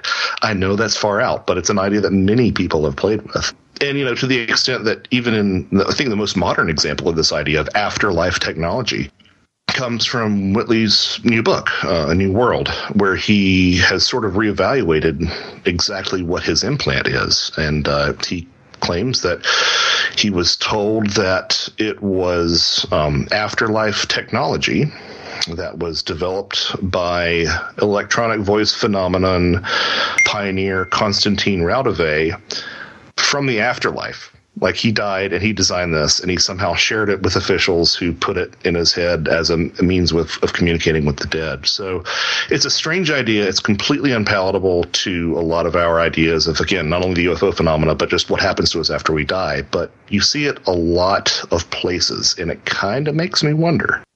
That's funny because there and it wasn't so predominant here in the United States. It was more in Europe, and it, it was called instead of EVPs, it was called what ITC, and it involved using um, television's video cameras to try to contact the other side. And one of the aspects of that was that allegedly the people here, you know, the living people, were working with scientists on the other side to develop new technologies to communicate across the border, so speak. Yeah, like instrumental transcommunication or something like that. I think. Yes. Um, yes. Thank you. I love the idea, not necessarily because I think it's true, but because I think it's absolutely fascinating. Um, and you can see, you know, you can see some of these other similarities, which I find really compelling. For example, there's an ITC, a researcher in Brazil, who uh, was using her research just to get what she perceived as the voices of the dead. Then that's when the extraterrestrial voices started bleeding through. And you sort of have to wonder I mean, it, again, it doesn't say it's the same phenomenon, but if both these so called extraterrestrials can communicate through these means and the dead can as well, then it implies that there's something going on there. But yeah, I mean, I, I wasn't aware of that specific example. If, if I was, I probably would have put it in the book. Um, but I, I, think you know if you can look at, uh, I believe that you know Edison was working on a means of communicating with the telephone with the dead as well, and it's it's simultaneously quaint and very confronting. But what I like about it too is that it's like the ultimate breakaway civilization, right? Like it's not it's not a breakaway civilization on some foreign island or underground or anything like that. Like it's it's an interdimensional breakaway civilization, and it's just us. Like I find that to be a fascinating idea. What about the idea of a breakaway civilization right here on Earth, in caves, under the ocean, somewhere else, that they are existing separately from us for whatever reason, and either we have some kind of vague contact with them at secret government levels, or what? Yeah, I'm not prepared to mount a, a counter argument to it because I think some aspects of it are really compelling. Um, you know, I, I, would say again that all these places where these ultra terrestrials dwell and where these breakaway civilizations dwell are almost always places that were the other world in the afterlife. I mean, an example that I love to use um, mountains, right? Mountains are so commonly attributed sites of UFO bases, right? Sometimes the UFOs, sometimes people say there's a you know a panel in the side of the mountain or something. There uh, is actually an example that I found from Bob Tietz, who saw a UFO go into a mountain, like just like straight into a mountain. Without like crashing or there being a portal opened or anything like that, it just went straight into the ground. But if you look at sort of that mountain association, you can trace it back to, predictably enough, fairies and the dead. You know, mountains and hills were obviously um, associated with um, with the Fey folk. Uh, that's part of what the Mountains and Monuments chapter is in Volume One. Um, but also that uh, that uh, association might have itself spawned from the idea that a lot of times the dead were said to dwell on or in mountains. Um, it was very common, especially in you know Western medieval literature, to think of the dead as sort of living a second life within the mountain. Um, similarly, you know, in Japan, uh, lots of times uh, grave sites would be on the tops of mountains, and certain parts of Kenya, ancestral spirits would dwell, um, you know, around or in mountains, and you know. For a couple of different reasons, um, you know, burial mounds look a lot like mountains. Uh, I'm not sure if it's chicken or the egg, if those were designed to look like mountains, or you know, um, or vice versa on some sort of archetypal level. But also, you know, the idea that when you're on top of a mountain, you theoretically are closer to uh, to the heavens. You know, it's the axis mundi, that connecting heaven to earth, and you are literally closer to the divine when you're atop a mountain. But again, I find it so interesting that uh, things like breakaway civilizations and UFOs still retain that mountain uh, connection that has been with us since, I mean, arguably time immemorial. Now, as I've grown older, I've become increasingly afraid of going up mountains. I won't drive up mountainous roads. I will not do it. So, for example, if I want to go to Sedona, Arizona from the Phoenix area, there's a mountainous road on the way, and I will not go there anymore. I mean, if someone has a Stargate or can transport me, you know, Scotty beam me up or something, or send me over there, I would do it in a heartbeat, but now I'm not going to do it.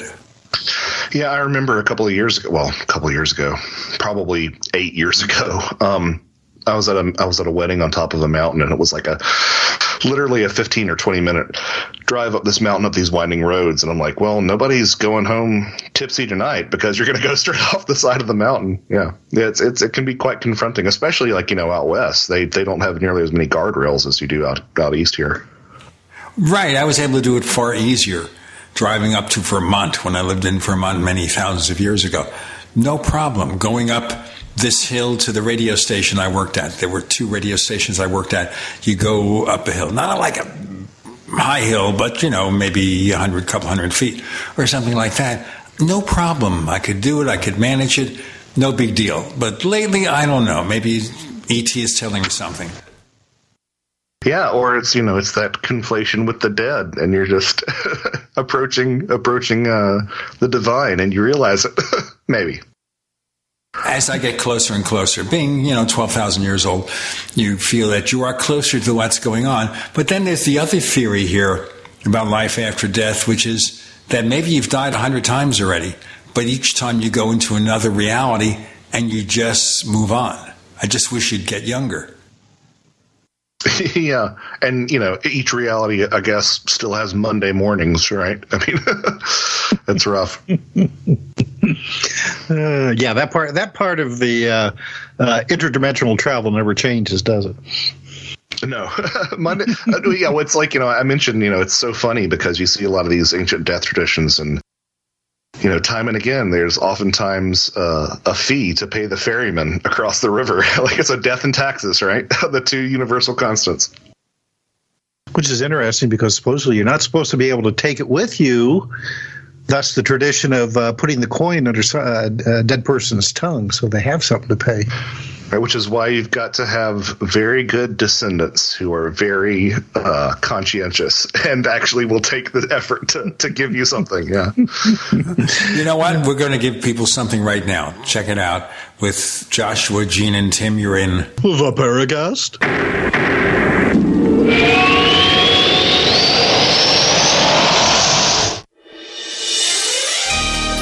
Thank you for listening to GCN. Be sure to visit GCNlive.com today. Do you need a website? Well, you can get a great deal on hosting services with Namecheap's legendary coupon code. They're offering substantial hosting discounts on shared hosting, business hosting, VPS hosting, reseller hosting, and even dedicated servers. Namecheap is preferred by millions. It's backed by a money back guarantee. Use the coupon code LEGENDARY to cash in on the special deal at namecheap.com, namecheap.com. First came Attack of the Rockoids, and it was a critically acclaimed success. And now there's The Coming of the Protectors. A former military intelligence man is contacted by a space woman in a dream, a dream that turns out to be a nightmare because evil forces on her distant planet are planning to conquer the Earth. This is gripping science fiction of the classic kind. Attack of the Rockoids and The Coming of the Protectors. Find out more at rockoids.com. That's rockoids, R O C K O I D S.com. First, we decide where we want to go. Then we need to know the best way to get there. Hi, my name is Adam Baratta. I'm the owner of Advantage Gold. We're the highest rated precious metals firm in the country. We teach people how to own physical gold and silver. Now, we've won the Best of TrustLink award four years in a row because we educate our clients on how to buy gold and silver the right way. We don't pay celebrity spokespeople millions of dollars. We'd rather pass that value on to you. Call 800 900 8000 and speak with one of our experts. We'll send you a free gold kit along with my latest number one national best selling book, The Great Devaluation. Call 800 900 8000. That's 800 900 8000. Get the best information, the best process, the best service, the best value. Call Advantage Gold at 800 900 8000. Call 800 900 8000. Jake was in big trouble with the IRS. He owed how much? 92 thousand dollars. Ouch! The IRS left no room for Jake to breathe. They put a lien on my house, took all the money out of my bank account, took money out of my paychecks. So it was a nightmare. He needed help fast. I figured that all these companies were the same until I called federal tax management. You could just tell they knew what they were talking about. Right then and there, I felt like I had some hope. Stop the liens, levies, and garnishments fast and qualify for one of several special IRS programs that could reduce or even eliminate your tax debt. So, how did it go for Jake? They did what they said they would do. They came through for me. I ended up saving an unbelievable amount. I was so jazzed. I was extremely happy. If you owe more than $10,000 in back taxes, take Jake's advice. Give Federal Tax Management a phone call. If they help me, they can help anybody. Call the Federal Tax Management Hotline now. 800 503 8625. 800 503 8625. 800 503 8625. Life can be full of risks. One thing you shouldn't take a risk with ever is your family's health insurance. If you're self-employed or you now need affordable health insurance, you need to make this free call right now and see how the Health Insurance Helpline can help you get it. We specialize in helping the self-employed and people just like you that need affordable health insurance to get it. We have short and long-term health insurance plans and some even cover dental, vision, and prescription drugs. Don't take a risk with your family family's health insurance, it's not worth it. If you're self employed or now need affordable health insurance, call right now and learn for free how to get it. Listen, affordable health insurance plans for everyone just like you are a free phone call away. So give us a shout right now. 800 670 0946. 800 670 0946. 800 670 0946. That's 800 670 0946.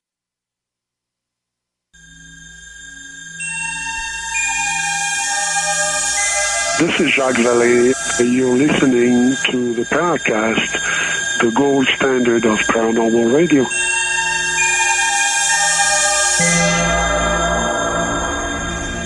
You can't take it with you, or can you? In the movie Ghost, the guy is killed, and guess what? He's still wearing the same clothing. That's another tradition in ghost stories. You wear whatever you died in, which is fine if you die and there's no injury to the clothing. It's not ripped to shreds. If it's ripped to shreds, it gets to be a little bit ridiculous. You know, that's an interesting point, though, that you bring up, uh, because, you know, you see time and again these grave goods that are interred. Um, some people speculate that the reason that fairies are associated with gold and, you know, you go into the fairy hill to steal the gold or leprechaun's gold or something is because of that conflation between grave goods that people would be buried with, oftentimes massive amounts of wealth. You know, you see this time and again, and, you know, another one of those persistent grave goods are the psychopomp symbols, you know, uh, horses very commonly interred, especially with royalty, and that's pretty much universal. I mean, you see some Mongolian burial mounds where there are like 15 horses or something like that. You know, ship burials. You know, we, we have this idea of like, you know, Viking burials being, you know, you're put in a boat and you're set off to sea and they fire a flaming arrow. And apparently the flaming arrows weren't common if they happened at all. Even like pushing them out to sea wasn't as common as we're led to believe, but very much so people were buried with with ships in ships. Um, even some uh, Viking ship burials are sort of like ship effigies. So it's got this sort of elliptical ring of stones that are around the burial to symbolize the shape of a ship, which not coincidentally kind of looks like a flying saucer from the side or a cigar shaped UFO. You know, of course, that they continue that tradition in Star Trek, where in the movie Star Trek to Wrath of Khan, where Spock supposedly dies, they send his body in its coffin into space. Of course, it lands on the Genesis planet. And we therefore have the third movie that Leonard Nimoy directed. Maybe that was part of the deal. Give me another check. You know, I've been playing with the idea for a while that Spock is like a fairy archetype, and I can't really make a good case. But the fact that he was sort of the instigating catalyst for the the Genesis planet and all the vegetation that sprouted is kind of kind of puts one in the mind of theosophic fairies as nature elementals. So maybe that's a thread I can pull on. It's it's another one of those dare I say universals where you know some of our first coffins were liter- literal boats. I mean, there have been some recent excavations in China that are thousands of years old of these coffin coffin boats or boat coffins and again, that's that ship. It's that ship theme, that distant journey theme that keeps rearing its head time and time again. And and honestly, like that's something that one of the most striking things that I found regarding lake monsters was this ship coffin death link because a lot of lake monsters are literal logs. You know, they're misidentifications. That's what the skeptics will say, and certainly that's the case in some instances. But there's also a very strong tradition that the lake monsters can change into and out of logs. Like the lake monster literally can just appear as a log. The log, you know, calls to mind all sorts of things from Jung's idea of the Totenbaum, the tree as part of, you know, sort of a Mother Earth, uh, devouring mother, return to the womb kind of idea. But um, trees are basically coffins. And I know that sounds silly, but you've got that idea of uh, that, that Jung put forth, and you've also got this idea that logs were the first boats, right? I mean, you know, um, uh, it's probably our earliest ancestors paddled across rivers on logs before they, you know, invented the dugout canoe, turning the log into a into a ship, and oftentimes people would be buried in those. So you see this sort of chain of connections between the coffin to the canoe to the log to the lake monster, and I think that's that's in a lot of ways quite poetic. The canoe being a transport device. Yeah, otherworldly transport. You know, you find this in a lot of uh, Native American myths, where sometimes um, that's what I'm thinking of specifically, and I'm sorry I can't remember the tribe right offhand, but uh, there's a, a boy who asks a tree where his deceased, I believe, sister went, and the tree just sort of tumbles into the the tree tumbles into the water, and he hops on the tree, and the tree transports him to the to the afterlife, so he can visit his dead relative. And that's the multiverse all over again. We are so obsessed with the multiverse, especially in pop culture now, where yeah, every comic why. book hero has a corresponding version of himself or herself or whatever in another universe. Yeah, and it's been around a while, and I find it. I mean, very much in the same way that you had Volcano and Dante's Peak in the same year, or Armageddon and uh, oh, what was the other one that year? I'm trying to remember the other asteroid movie. It's Deep called Impact. the other asteroid Deep movie. Deep Impact. Yeah. Deep Impact. Um, but you see, there's a thing here too, which is so strange about that, which is you think, well, maybe the producers of one movie hear that another movie is underway, they will try to cash in. But if you look at how movies are made, it yeah. can take years to put together a movie. You first have to have a concept, agree to a script, agree to a director, a producer, the actors, actresses who will be in the movie. All this preparation takes years. And so if one year you're thinking about a movie, no guarantee it'll ever be made, and suddenly the news comes out, oh, Armageddon is under construction. Yeah. Will there be a deep impact? Well, how could there be that quickly? Maybe it's just yeah. that you have multiple production companies coming on with a similar idea.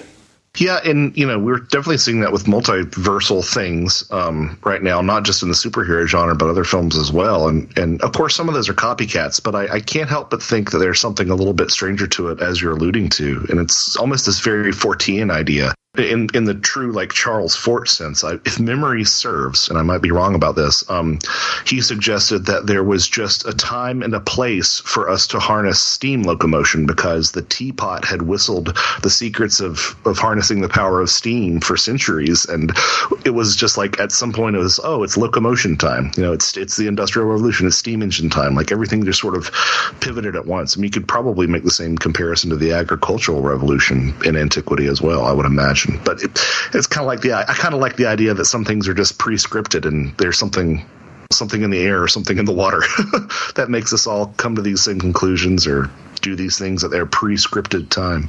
Well, in the last Spider Man movie, you had three different versions of Spider Man played by the three different actors who had that role in the past 20 years, which was wacky. And then on the Crisis of Infinite Earths, on the CW TV network in the US, they had three different versions of Superman. Two were heroes, one was a villain, and one of the heroes was the guy who played Superman in 2006 in a movie called Superman Returns, Brandon Routh.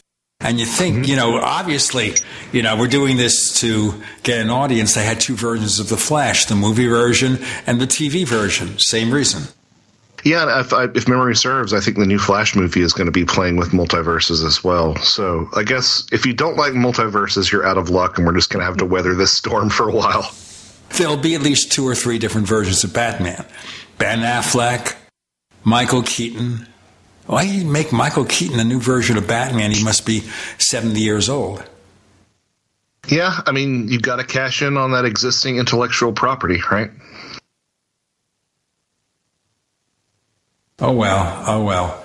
Anyway, I don't want to get so much into the multiverse in terms of comic books or movies or things like that, but it's also part of the culture that we're being exposed to a concept that there are multiple versions of ourselves, there are alternate realities, and this has been drifting in the UFO field for many years. Most people do not hear about it. I was talking about it in the mid 60s. Jacques Vallée is talking about it. John Keel's talking about it. It's something that has percolated. Yeah, and and you know, it, it puts me in the mindset. I mean, I, I think, again, as I was alluding to with electronic interference, like there does seem to be this interplay between fiction and reality. And, you know, you might see something Tim talked about earlier with co-creation. Another idea that people like to trot out is the idea of the tulpa, right? The thought form that supposedly uh, Alexandra David-Néel um, learned about during her trip to um, Tibet, where she meditated on the idea of a portly Friar Tuck style monk that literally manifested and sort of got out of her control. Um, you know, I'm I'm sort of ambivalent on the idea of tulpas. Um, I have spoken to some people who said who were interested in like you know these strange topics, and they said that they got an audience with a highly placed um, a highly placed Buddhist uh, monk, and and they spoke with him, and they uh, asked them about tulpas and they said what? So i don't know if that's the idea that maybe it's been overblown or the idea that that's sacred knowledge that's only you know reserved for the highest echelons of their of their hierarchy. But um you know i don't know how much how much uh, I ascribe to the idea of t- the tulpa, but you do see lots of lots of things that seem to emerge from fiction into reality, and I don't know if we are authoring reality or if um, or if we're in a simulation or whatever. But there does seem to be some sort of back and forth between what we see and what we think of. You know, we're going to think of this here with Joshua, Gene, and Tim. You're in the Paracast.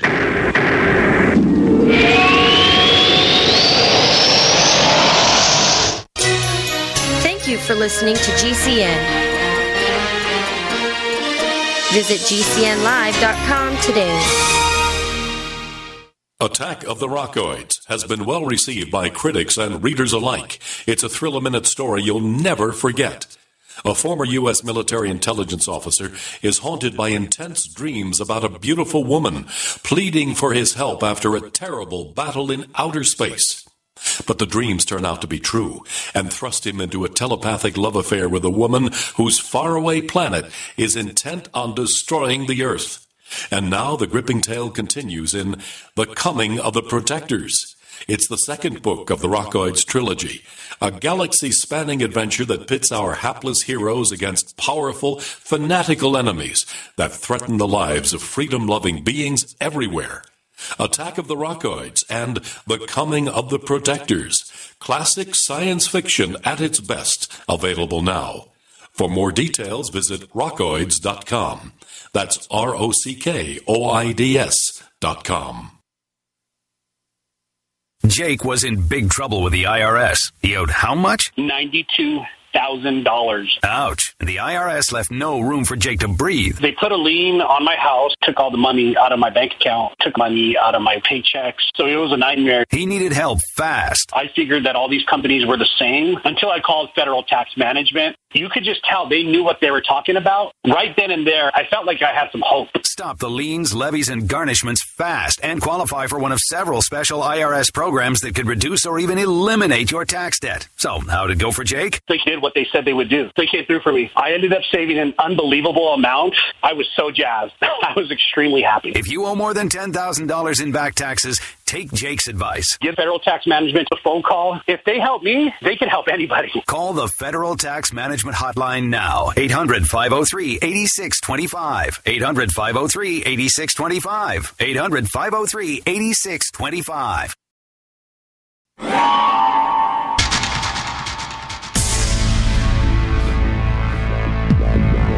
Welcome back to the Paracast, the gold standard of paranormal radio.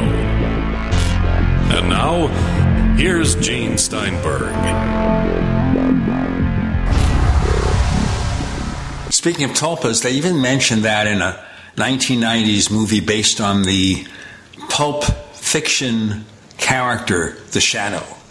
I knew you were going to bring it up. Yes, yes, it's a great story. I thought that was a really good movie, but the scripting was over the top. The art direction was superb. Alec Baldwin had that dark look in his eyes that made him the perfect Lamont Cranston, and the beginning of the film influenced Batman Begins a decade later. I'm always interested in reevaluating the, the value of some of these films in hindsight. Um, but you know, I, I, think what you were alluding to was uh, Gibson seeing the shadow in his apartment, right in Greenwich Village. Yes. Yeah. Walter uh, B. supposedly. Gibson. Well, Yeah, you so write you have- 300 novels about a character, you're going to start seeing things. But think here also that the shadow is considered to be highly influential of Batman some years later. Yeah, and you know, I speak. I've spoken to enough fiction writers who who tell me that they don't write the arcs of their characters so much as they basically like transcribe them right? Like the characters have such a mind of their own. I even spoke to someone who said that some of their characters would show up in their dreams and that you know you try to make a character do something and they just won't do it on the page which is a bizarre idea to me but it kind of makes sense. And then you have you know this other examples um of uh for example, um, Alan Moore, who supposedly encountered his character John Constantine. You know, Moore's a kind of a quirky guy, so I don't know how, how true that is. But you also have the Philip experiment uh, conducted by, I believe, Canadian, I believe Canadian parapsychologists who invented this entirely fictionalized uh, narrative for a young boy in the English Civil War, including his name and everything. And they were actually supposedly able to manifest in a seance correct answers to their questions about this fictional backstory from a fictional ghost. So it's almost like they created a ghost, right? Which implies that there's something that we are bringing to this phenomena, and it may be something like thought, or it may be something um, like again, returning to that idea from Ecology of Souls, that there's a part of us that uh, acts with its own certain degree of autonomy. Well, you also bring up sources of creativity. And we all know that Paul McCartney, in dreams, dreamed of the essence of songs such as Yesterday and Let It Be. Now, he, of course, is a multi billionaire. So he's done some just great things over the years and, and continues to do so, continues to perform. On a very, very, very, very lesser note, really lesser note, I remember, for example, dreaming sequences of a character that my son and I were writing about for a sci fi novel, and we set it down and we wrote it out and came out fairly decent. I can't say I operate on that level or one millionth of that level, but you see the point. I think that happens to a lot of people. Yeah, I, I've had a little bit of that myself. I mean, I'm not. I long to be a creative writer, but I kind of have imposed some standards on myself that I don't think I can quite accomplished. So, um, but having said that, you know, I have had moments where I come up with a connection or I realize a connection while I'm dreaming. And uh, there's been some research. Some people have actually claimed, if memory serves, some quite proficient people in their relative disciplines have claimed to be able to practice whatever they need to get better at in their lucid dreams. So you'll have like a you know a tennis player who practices tennis in their dreams, which sounds kind of exhausting to me. But I mean, what do I know? I'm not getting better while I sleep, so I can't, I can't really knock on them too much. Well, I obviously would love to be able to do that. My back would feel better. Right now, I get some back pain when I walk.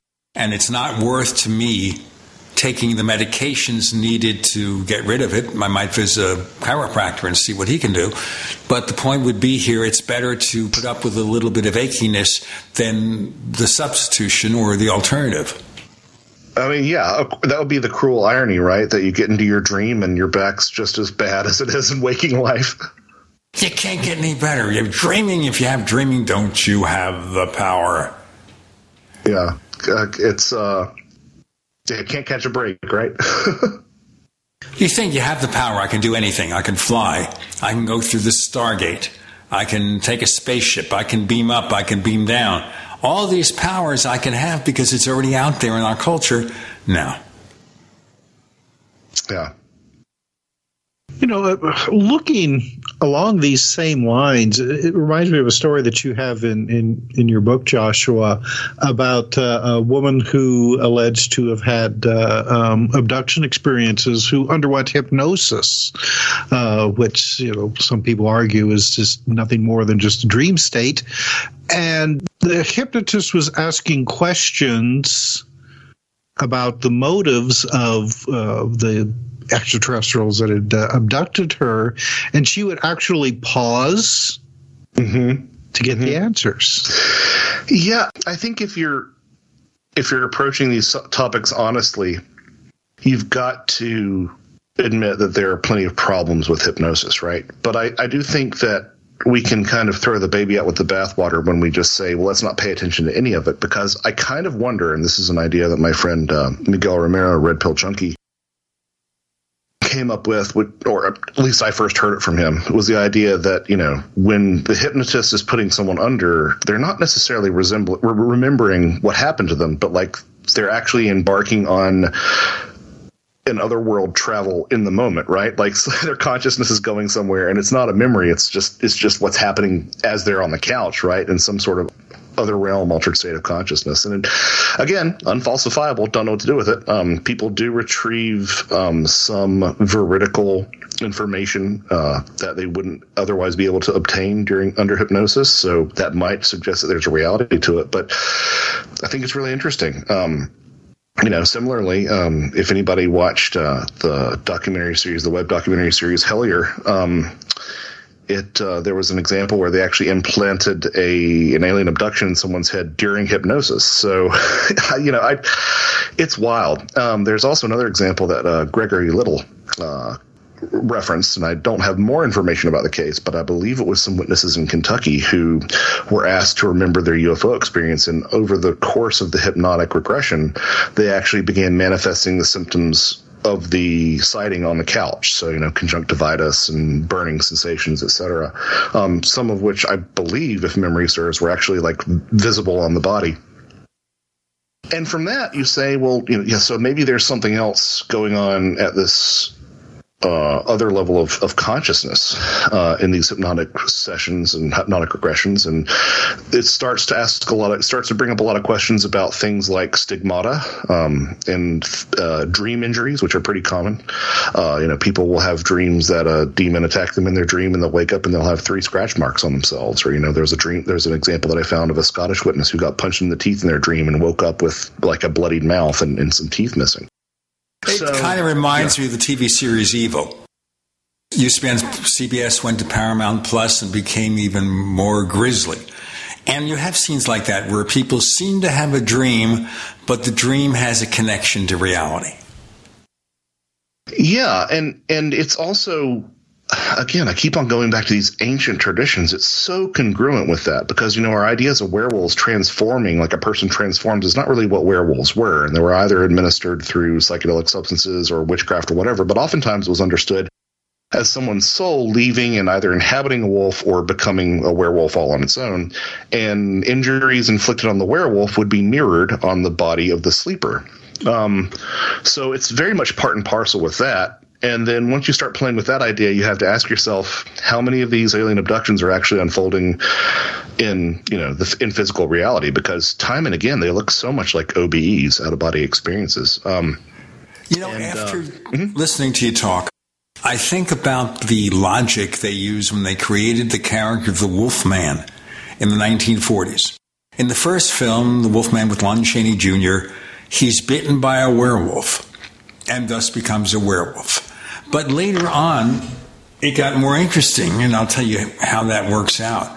But it got more interesting where, towards the end of the series, they have this doctor who tries to diagnose what really happened to him and find a way to cure him of being a werewolf and killing people and going through all that nonsense and making films for which there's a, I got hopefully a decent box office. We got more to come with Gene and Tim and Joshua. You're in the Paracast.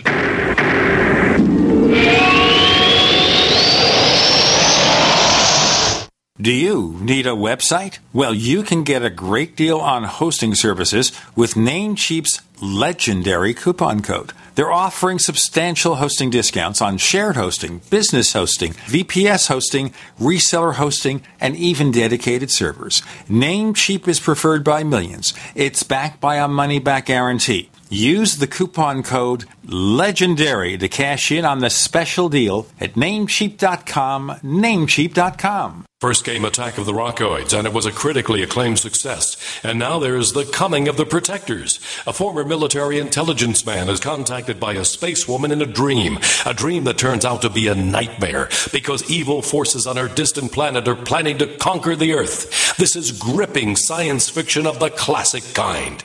Attack of the Rockoids and The Coming of the Protectors. Find out more at rockoids.com. That's rockoids, R O C K O I D S.com. No matter if supply lines are down, product deliveries are slow, and that most everything costs more these days, you still have neck and shoulder pain, right? Good news. Sunny Bay has new products that target neck and shoulder pain. Products that are in stock now, ready to ship anywhere now. Like our extra long neck heating pads. They provide soothing relief to painful sore necks and backs. You can heat them in a microwave oven and they come in a variety of colors and patterns. And for stress relief, get our lavender scented hands free neck wraps. Or maybe you need one of our smaller lower back wraps. Great for seniors. Again, there's no shipping delays from Sunny Bay. Find our new products on Amazon, Walmart, Etsy, and sunny-bay.com. Just search for Sunny Bay neck wraps. All our products are great for men or women, are reusable, and easy to clean. Remember, just search for Sunny Bay neck wraps. Order now because stock is high and shipping is fast from Sunny Bay.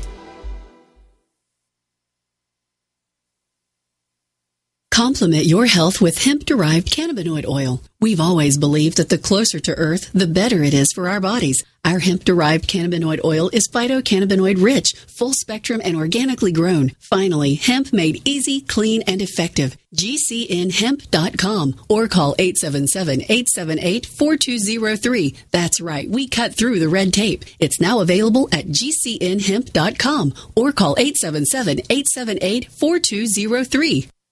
Did you know that you could easily be saving up to 90% on your taxes by simply making a phone call?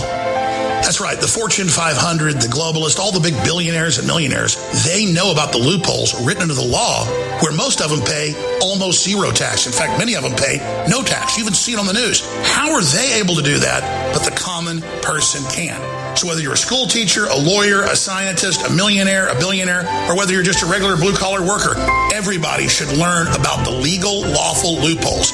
And we've got an organization and a group that I am so proud to be working with, American Tax Solutions. GCN has a special deal with them to get you the best rates. And here's the most important part. They save you money and then get part of the savings. This is an absolute win-win solution. You've got to give them a call at 855-907-4841 or GCNTaxCut.com. That's GCNTaxCut.com. The only way you miss out is not making the phone call. Make it now.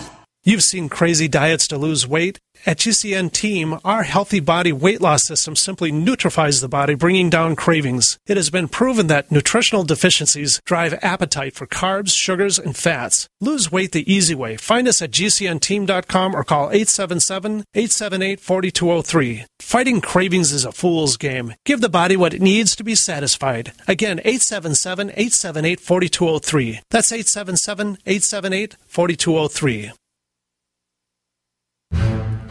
We'd like to hear from you. If you have a comment or question about the Paracast, send it to news at theparacast.com. That's news at theparacast.com. And don't forget to visit our famous Paracast community forums at forum.theparacast.com. So in one of the House of, the House of Dracula, House of Frankenstein movies, where this mad doctor is curing Larry Talbot, the Wolfman, and he says part of the issue here is there's some brain activity coupled with his belief that he's a werewolf creates the effect. So he's treated with a medication that cures him. But once again, they actually went into something here that I thought was more sophisticated than a normal horror film would get. Not just saying, oh, he's bitten by a werewolf, he becomes one, end of story. This here the belief system and it's manifesting itself. I think isn't that a little bit sophisticated for this kind of movie? Yeah, I, I always like it when these sort of strange ideas get smuggled in. Um, my wife and I just started Outer Range on Amazon last night, and I know nothing about it, and nobody spoil it for me. I haven't the vaguest idea what you're talking about. Uh, it's it's Josh Brolin, and he's a rancher, and he finds a giant hole in his property, and strange things happen. And you know, within the first ten minutes, there's missing time, and uh, the whole vibe is very you know uh, coast to coast AM Mel's Hole, if you're familiar with that story. Um, but uh, I'm not. I, tell our listeners. Tell our listeners. Well, if, if memory serves, again, I don't know the story to a great degree, but um, I believe it was a farmer or someone who found a giant hole that was bottomless on their property, and strange things started coming out of it. So I, I, don't know if that's what they're going for, but I, I, remember saying to my wife last night, I'm like, I hope it's not aliens because like that's that's just what we go to all the time now is just aliens. And when these other ideas come in, it's it's interesting. And I know it sounds like I'm antagonistic towards the ETH even in my my fun time, right? My downtime, and that's not the case. It's just I feel like it's it's so overdone the way that we uh, see something that's you know mysterious in these in these films and such. And the go to explanation is, oh, extraterrestrials. And I think the reason that we do that is because it's the only thing that we really find palatable nowadays. Like, if something's magical, well, it must be aliens, you know? Um, so, in that sense, like, you know, aliens have taken the placeholder of gods and fairies and all these other things because they, it's just used as like a magical hand wave in a lot of these narratives. I've seen some stuff in some other some other uh, Netflix series and whatnot. It's like, okay, can we just like spice it up a little bit, a little bit of variation in there, you know? The show is called Outer Range, and the summary is a rancher fighting for his land and family discovers an unfathomable mystery, the edge of Wyoming's wilderness. And Josh Brolin is the star of the movie, and Josh Brolin is a really, really terrific actor. I remember when he was playing a young Tommy Lee Jones in one of the Men in Black films. You have to be on Amazon Prime.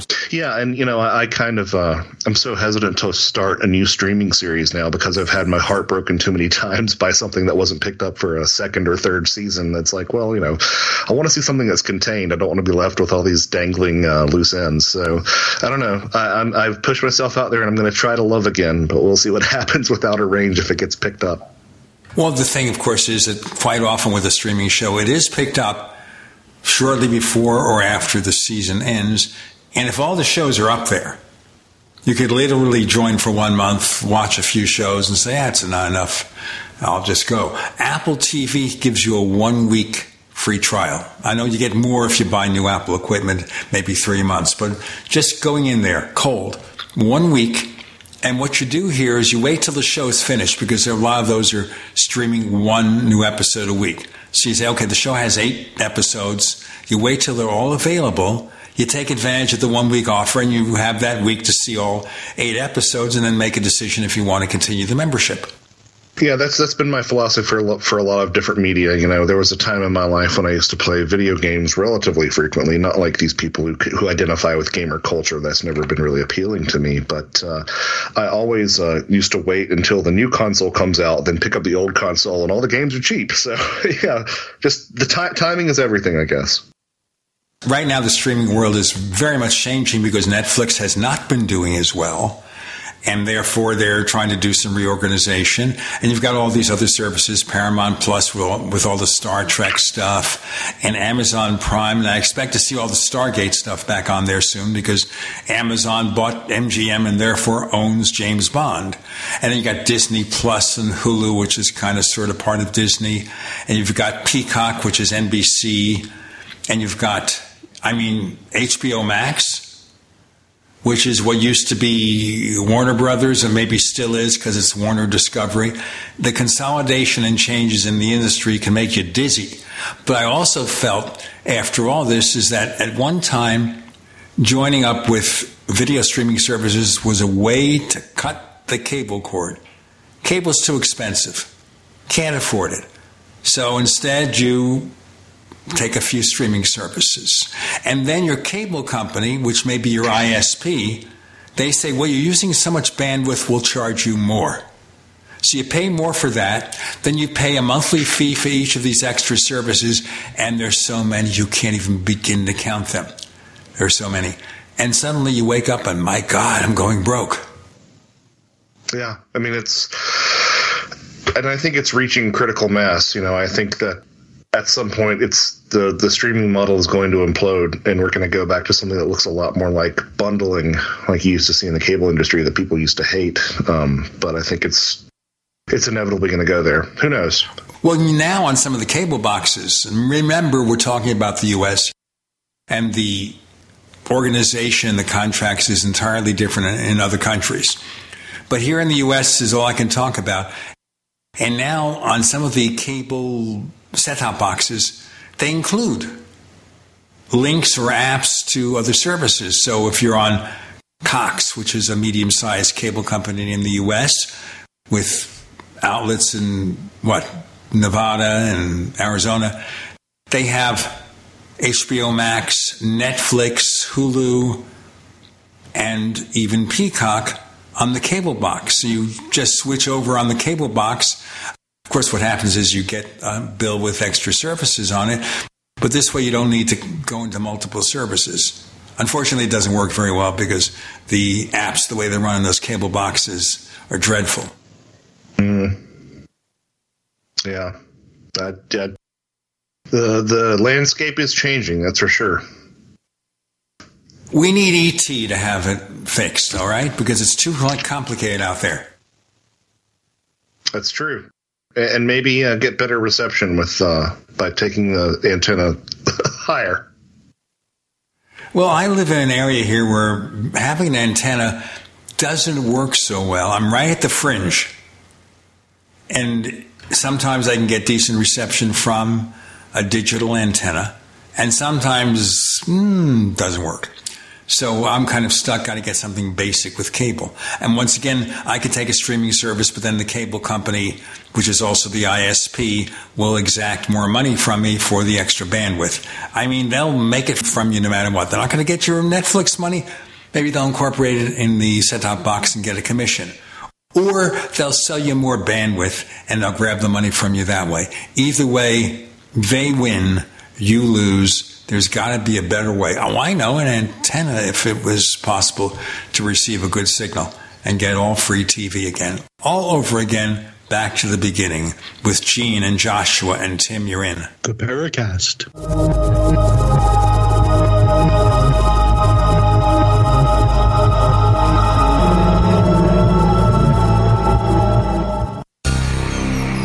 Thank you for listening to GCN. Visit GCNlive.com today.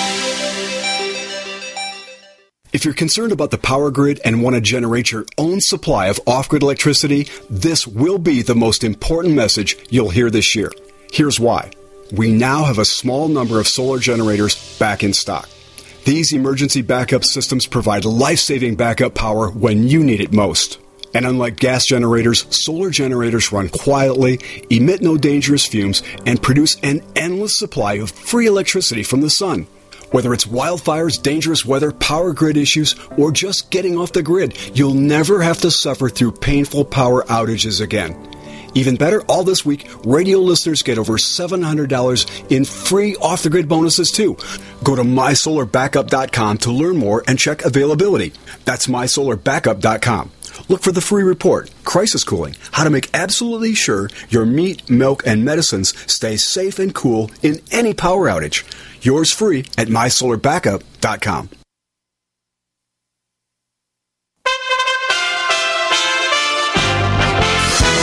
USA Radio News. President Biden made his first live appearance virtually since he was diagnosed with COVID 19, participating in a meeting with his economic team on gas prices.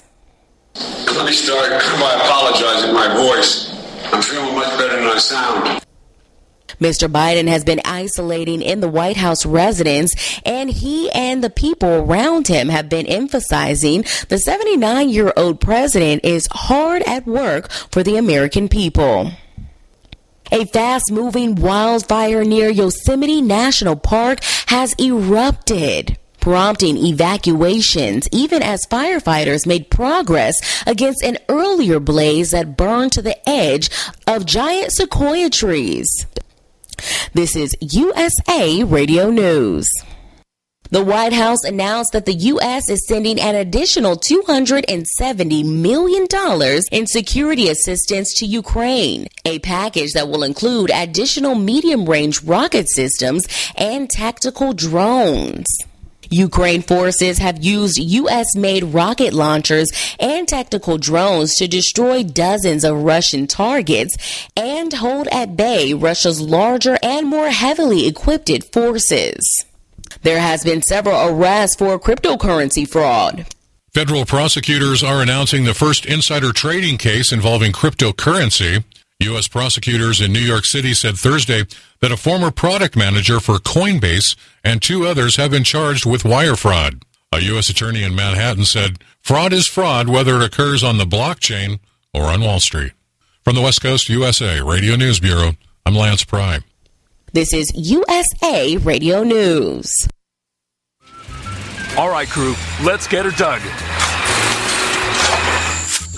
Honey, you want to give me a hand? I'm planting that tree, remember? No matter how large or small your digging project may be, no matter how urban or rural, you must always call 811 before any digging project. 811 is our national one call number, alerting your local utility companies to come out and mark any lines they have near your dig site. You must call 811 at least two to three business days before any digging project so you can avoid hitting our essential buried utilities. This includes natural gas and petroleum pipelines, electric, communication cables, and water and sewer lines. So before you do this or this, make sure you do this. For digging projects big or small, make the call to 811. Brought to you by Common Ground Alliance.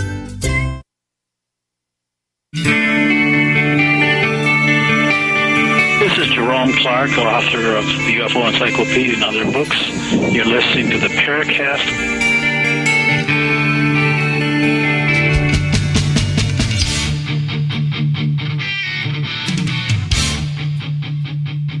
They'll say Gene's an old guy wishing for the past that never existed.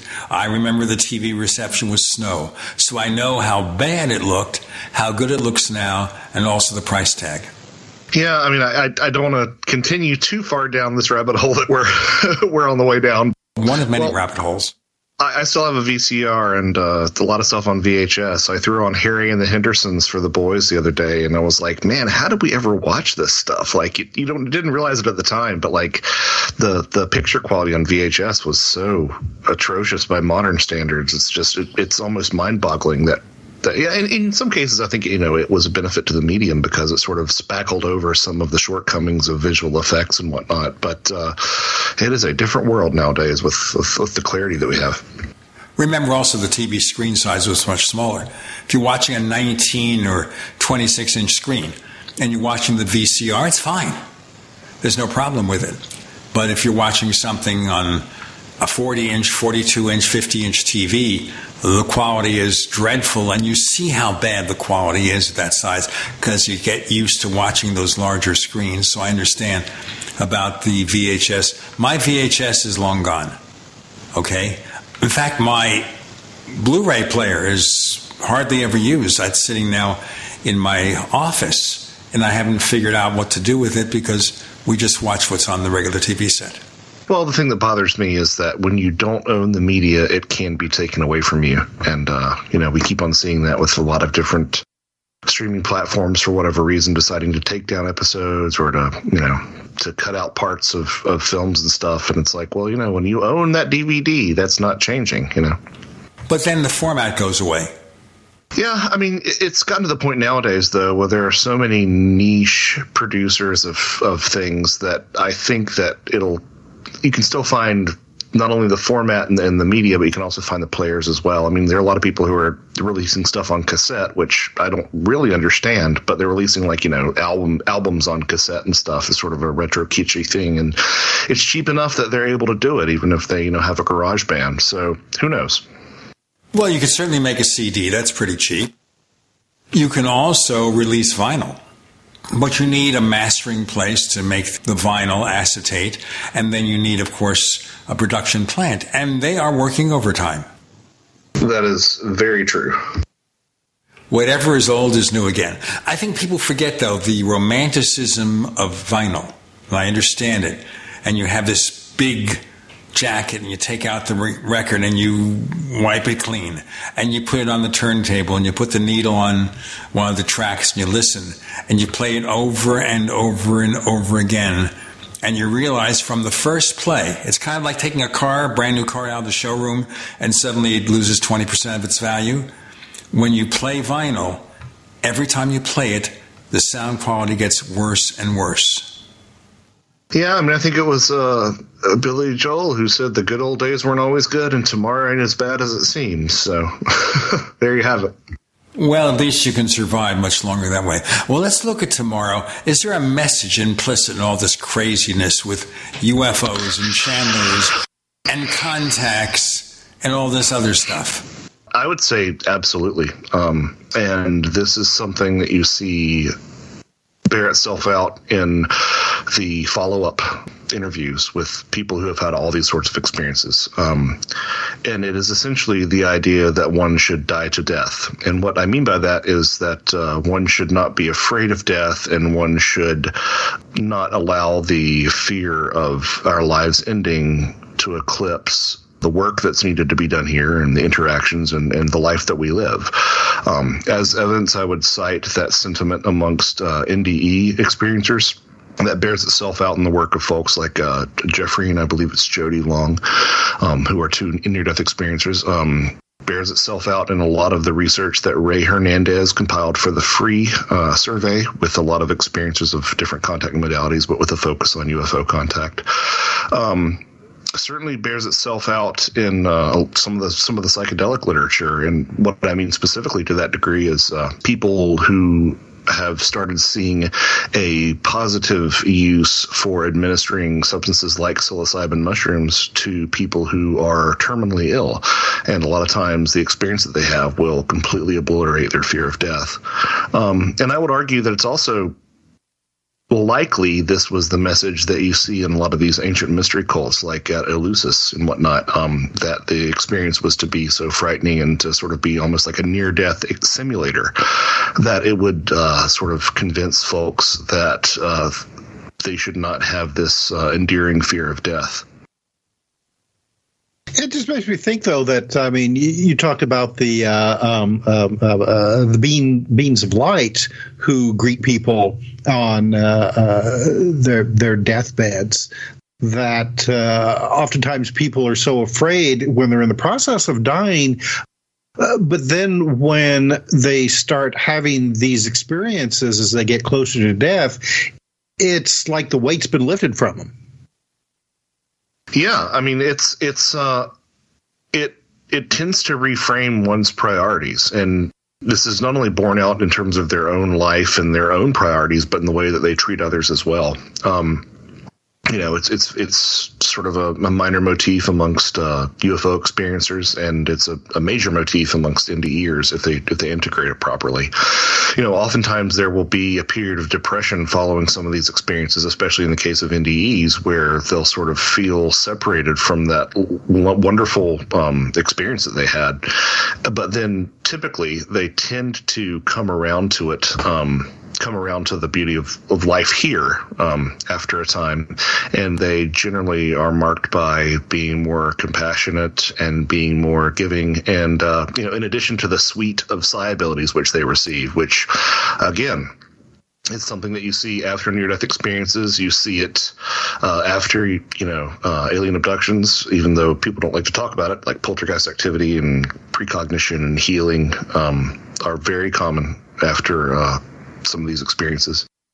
Um, you bring up something yeah. there which reminds me of the experience I cited that I was aware of involving a woman who had taken hashish, kind of a small dose or not very powerful dose, and she had an experience there, and maybe in a loose sense, it was a near death experience then. Well, I mean, you know, th- that's sort of part of what the the book gets at is that, like, a lot. Yes, the the psychedelic experience is part and parcel with with the near death experience because you know you you uh, there's a great study that came out a couple of years ago, which I'm surprised hasn't made more um, waves than it has. But uh, Mario Kittenis and David Lukes released a study, and I've had a couple people read it and say, and asked them, like, "Am I interpreting this right?" Because the the results are quite quite profound. It's that frequent psychonauts. Um, people who take these substances on a frequent basis do report things like levitation and precognition and RSPK, um, you know, psychokinesis associated with poltergeist phenomena, things like that, um, at a greater level.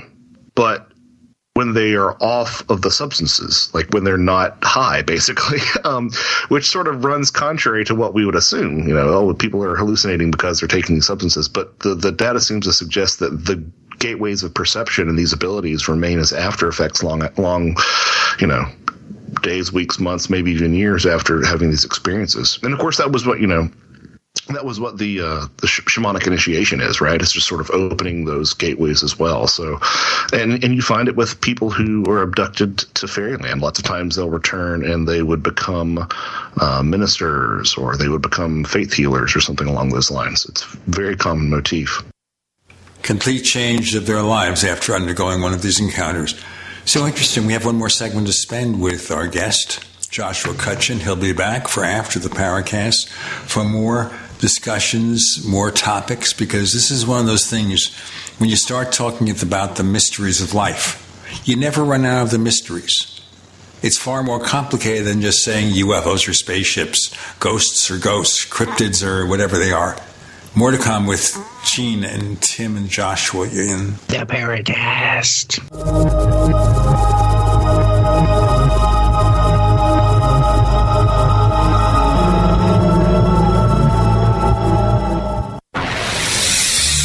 are listening to GCN. Visit GCNlive.com today. Hey, listeners. I want you to have the entire Paracast experience. So I'd like to tell you about After the Paracast. After the Paracast is an exclusive feature for subscribers to the Paracast Plus. With After the Paracast, you never know what's going to happen next. After the Paracast features color commentary, special interviews, and further conversations with Paracast guests. With Paracast Plus, you can download a very special enhanced version of the Paracast also.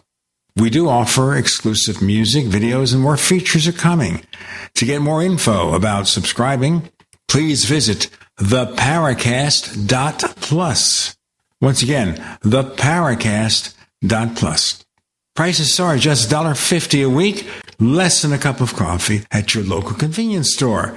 Check out theparacast.plus to learn more about Paracast Plus. First, we decide where we want to go. Then we need to know the best way to get there. Hi, my name's Adam Baratta. I'm the owner of Advantage Gold. We're the highest rated precious metals firm in the country.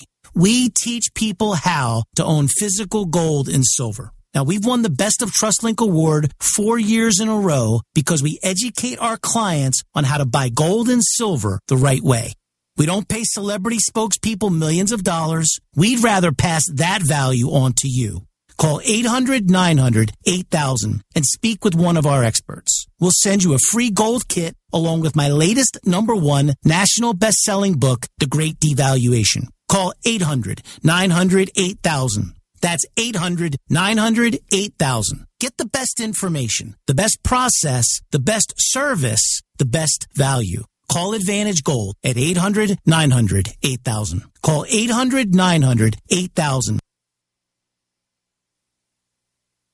Do you need to get your hands on some extra money right now? Maybe 25,000 or more? If you're a homeowner, now is the perfect time to get cash out while homes in many neighborhoods like yours have gone up in value. You can use the money for anything. It's yours. You can buy an investment property, pay off higher interest debt, or make home improvements. If you need 25,000, 50,000 or more, now is the time. Home values are up, and so is your equity. We offer you a way to use it. No need to use your savings. Call New American Funding now and see how much cash out you can get. Call 800 721 2477. 800 721 2477. 800 721 2477. That's 800 721 2477. NMLS 6606. www.nmlsconsumeraccess.org. This is not an offer or commitment to lend. Subject subject to borrower and property qualifications. Not all borrowers will qualify. Terms and conditions apply. Equal housing opportunity. Extendivite testimonials on Amazon are very informative. Here's just a few. Amazon customer. Five stars. Honestly, this stuff works. Nick. Easy to take capsules. For those who can't handle the liquid drops, easy to take Extendivite capsules do the same job. Karoka Fam. Works great. Like Extendivite very much. Seems to work as advertised. Thanks. Arlene. Five stars. Love this product, Extendivite. Terry W. Five stars. Can't say enough. Great product. Freya. Five stars. I just ordered another. To get your Extendivite today, go to extendivite.com. That's X T E N D O V I T E.com or call us at 1 877 928 8822. Extend your life with Extendovite.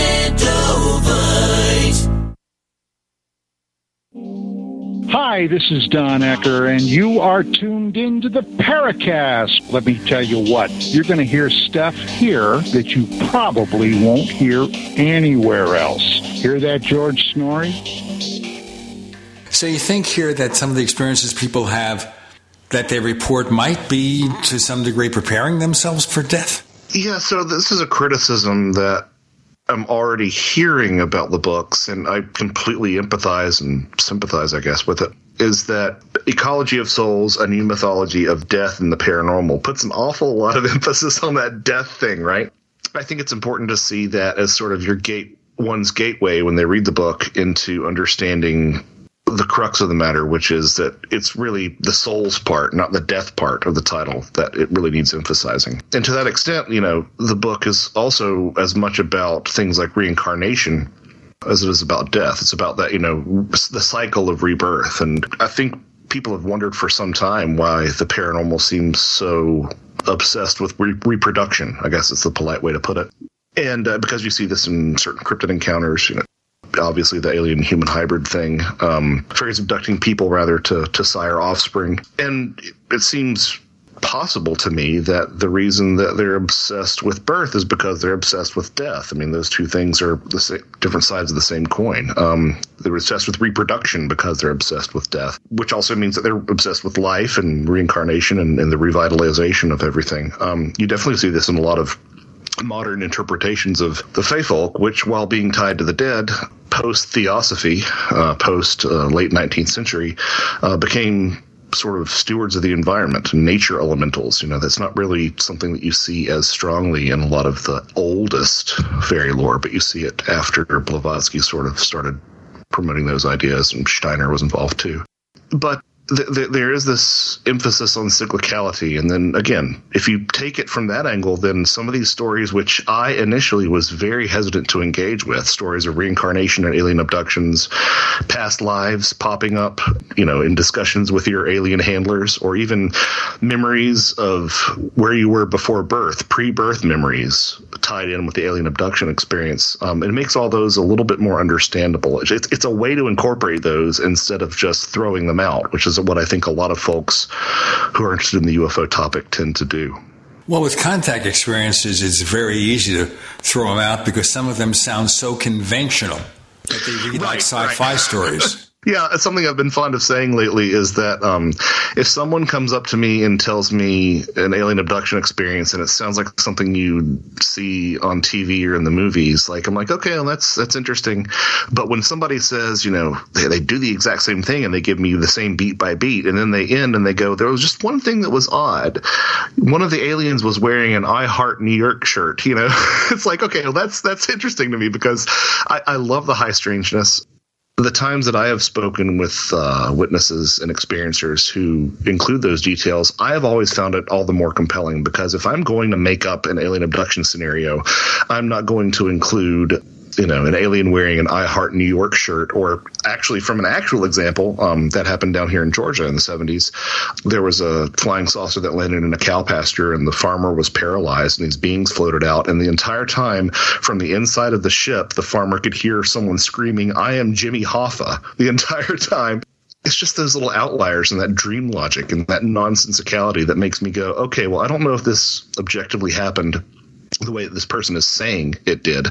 But that's a detail that to me seems to suggest that they aren't completely fabricating it because it would be an awful thing to fabricate. You know, I've, I've said the same thing about Whitley's output after his after he stopped writing as many novels. The his his early works like Wolfen and The Hunger and Cat Magic and stuff like that are are good and they have a consistent tight narrative and you know his output since then has its own quirky charm, but it's not it's not constructed in the way that I think someone would if they were completely fabricating the narrative, and that tends to reinforce the possibility that he was actually telling the truth in a lot of those stories. Well, just putting that aside there, and you have to wonder here about all these crazy cases. We had Kathleen Marden, uh, an abduction researcher, on the Paracast a couple of weeks back with me and Tim.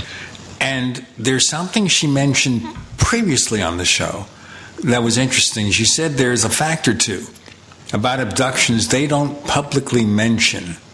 But when they talk to abductees, they use this as the fact, as Ray Palmer once said, things to make it seem as if these elements are real in terms of something genuinely happened to the experiencer. As I said, just a basis of information. And you think about that, and then you're telling me, of course, the thing that you look for is something just kind of out of left field. They were looking at something that's consistent among the abductions they feel are real. And again, yeah, it's not something people generally know, which means they just can't make it up. I think if memory serves, I believe it was Bud Hopkins that did something similar. I don't know if it was or not, it, it, but it was either Hopkins or Jacobs. Um, would include a detail, and I think it might have been as they were regressing people, they would say, "And now tell me about the floor. Does it look like a hotel bar's parquet floor or something like that. Uh, an example that I do remember offhand is um, in the back of one of Jenny Randles' books, um, her book on star children. In the back, it has like, you know, signs to tell if you are a star child. And she has stuff that she's discussed in the entire book. Um, and, you know, I admire the hell out of Randles. So I was like, well, why is she putting this in there? And one of the points that she says is, uh, do the words Sobek Alp mean anything to you? I'm like, Sobek Alp, what does that mean? And I like wrote it down and I'm playing with it. And it's, it's, it's an anagram for placebo, you know, uh, placebos. And uh, I was I thought that was a really clever way to sort of separate the wheat from the chaff in terms of, of who might be uh, sort of just trying to feel important, I guess kind of a topic or set of topics we can never and ever reach the end of. But Joshua Cutchin will be back for the end for the Paracast Premium Show, where things we didn't talk about or didn't talk about in quite as much detail will be referred to. But Joshua, right now, in full detail, will tell you listeners how we can find more of the things he's up to and what he has coming up. Well, Ecology of Souls, uh, New Mythology of Death and the Paranormal, volumes one and two are available on Amazon in both print and ebook forms. You can find updates all about all that at joshuacutchin.com, J O S H U A C U T C H I N.com. And I have a couple of appearances coming up. One I'm really excited about is uh, the Midwest Conference on the Unknown, August 5th through 7th in Cape Girardeau, Missouri. Ah, yes, Cape Girardeau, Missouri. Strange place. Yeah, it's a side of a site of a UFO uh, crash. So um, I, am just really excited about it. It's a real rogues gallery of people who have been past guests on the Paracast. And uh, if you go to the website cape-events.com and use the promo code CI30, the number 30, you can receive 30% off ticket sales. And it's just going to be fantastic. The following weekend, I will be in Franklin Grove, Illinois. Um, that's August 11th through 14th at the Worldwide Metaphysical Tribe meetup. Um, and we're going to do a CE5 and call down a UFO, and we're going to see whether or not my theory that I'm paranormal kryptonite holds true or not. I know I'm paranormal kryptonite, I'll tell you that. Remember, of course, some of you listeners might be listening to this after those events, but maybe the following events would be something of interest to you. You can find us on Twitter. Yes, you can find us on Twitter. If you look for the Paracast, we don't use it very much other than show announcements.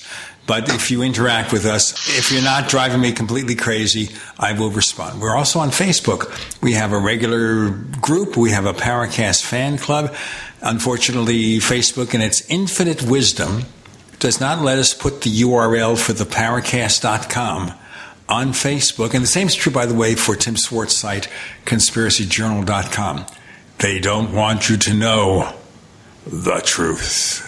We also have branded merchandise, by the way. At the theparacast.shop. Once again, the theparacast.shop. And we offer a number of very good logos, including the original Paracast logo. And we offer t shirts. And in fact, rock stars are using some of those t shirts, by the way. Can't tell you who they are yet, but we will shortly. Also, we have caps and throw pillows and all that good stuff, the Paracast.shop. And don't forget the Paracast Plus. Don't forget it because we offer a special subscription package. This show free of the network ads. We also offer the After the Paracast podcast where people like Joshua stay with us because we rope them in. We have a psychic rope that holds him in, and therefore he will stay with us for further discussion uncensored unencumbered by terrestrial radio. To become a member, go to the Paracast.plus, the Paracast.plus. For quick sign up, use the coupon code UFO20, UFO20, and you get a 20% discount on lifetime or five year memberships the Paracast.plus. Joshua Cutchin, again, thank you for joining us on the Paracast. It's a lot of fun, Gene. Thanks. Thanks, Tim.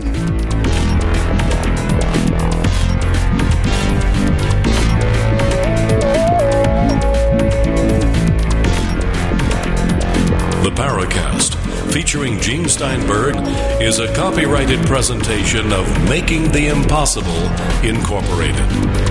Tune in next week for a new adventure in The Paracast.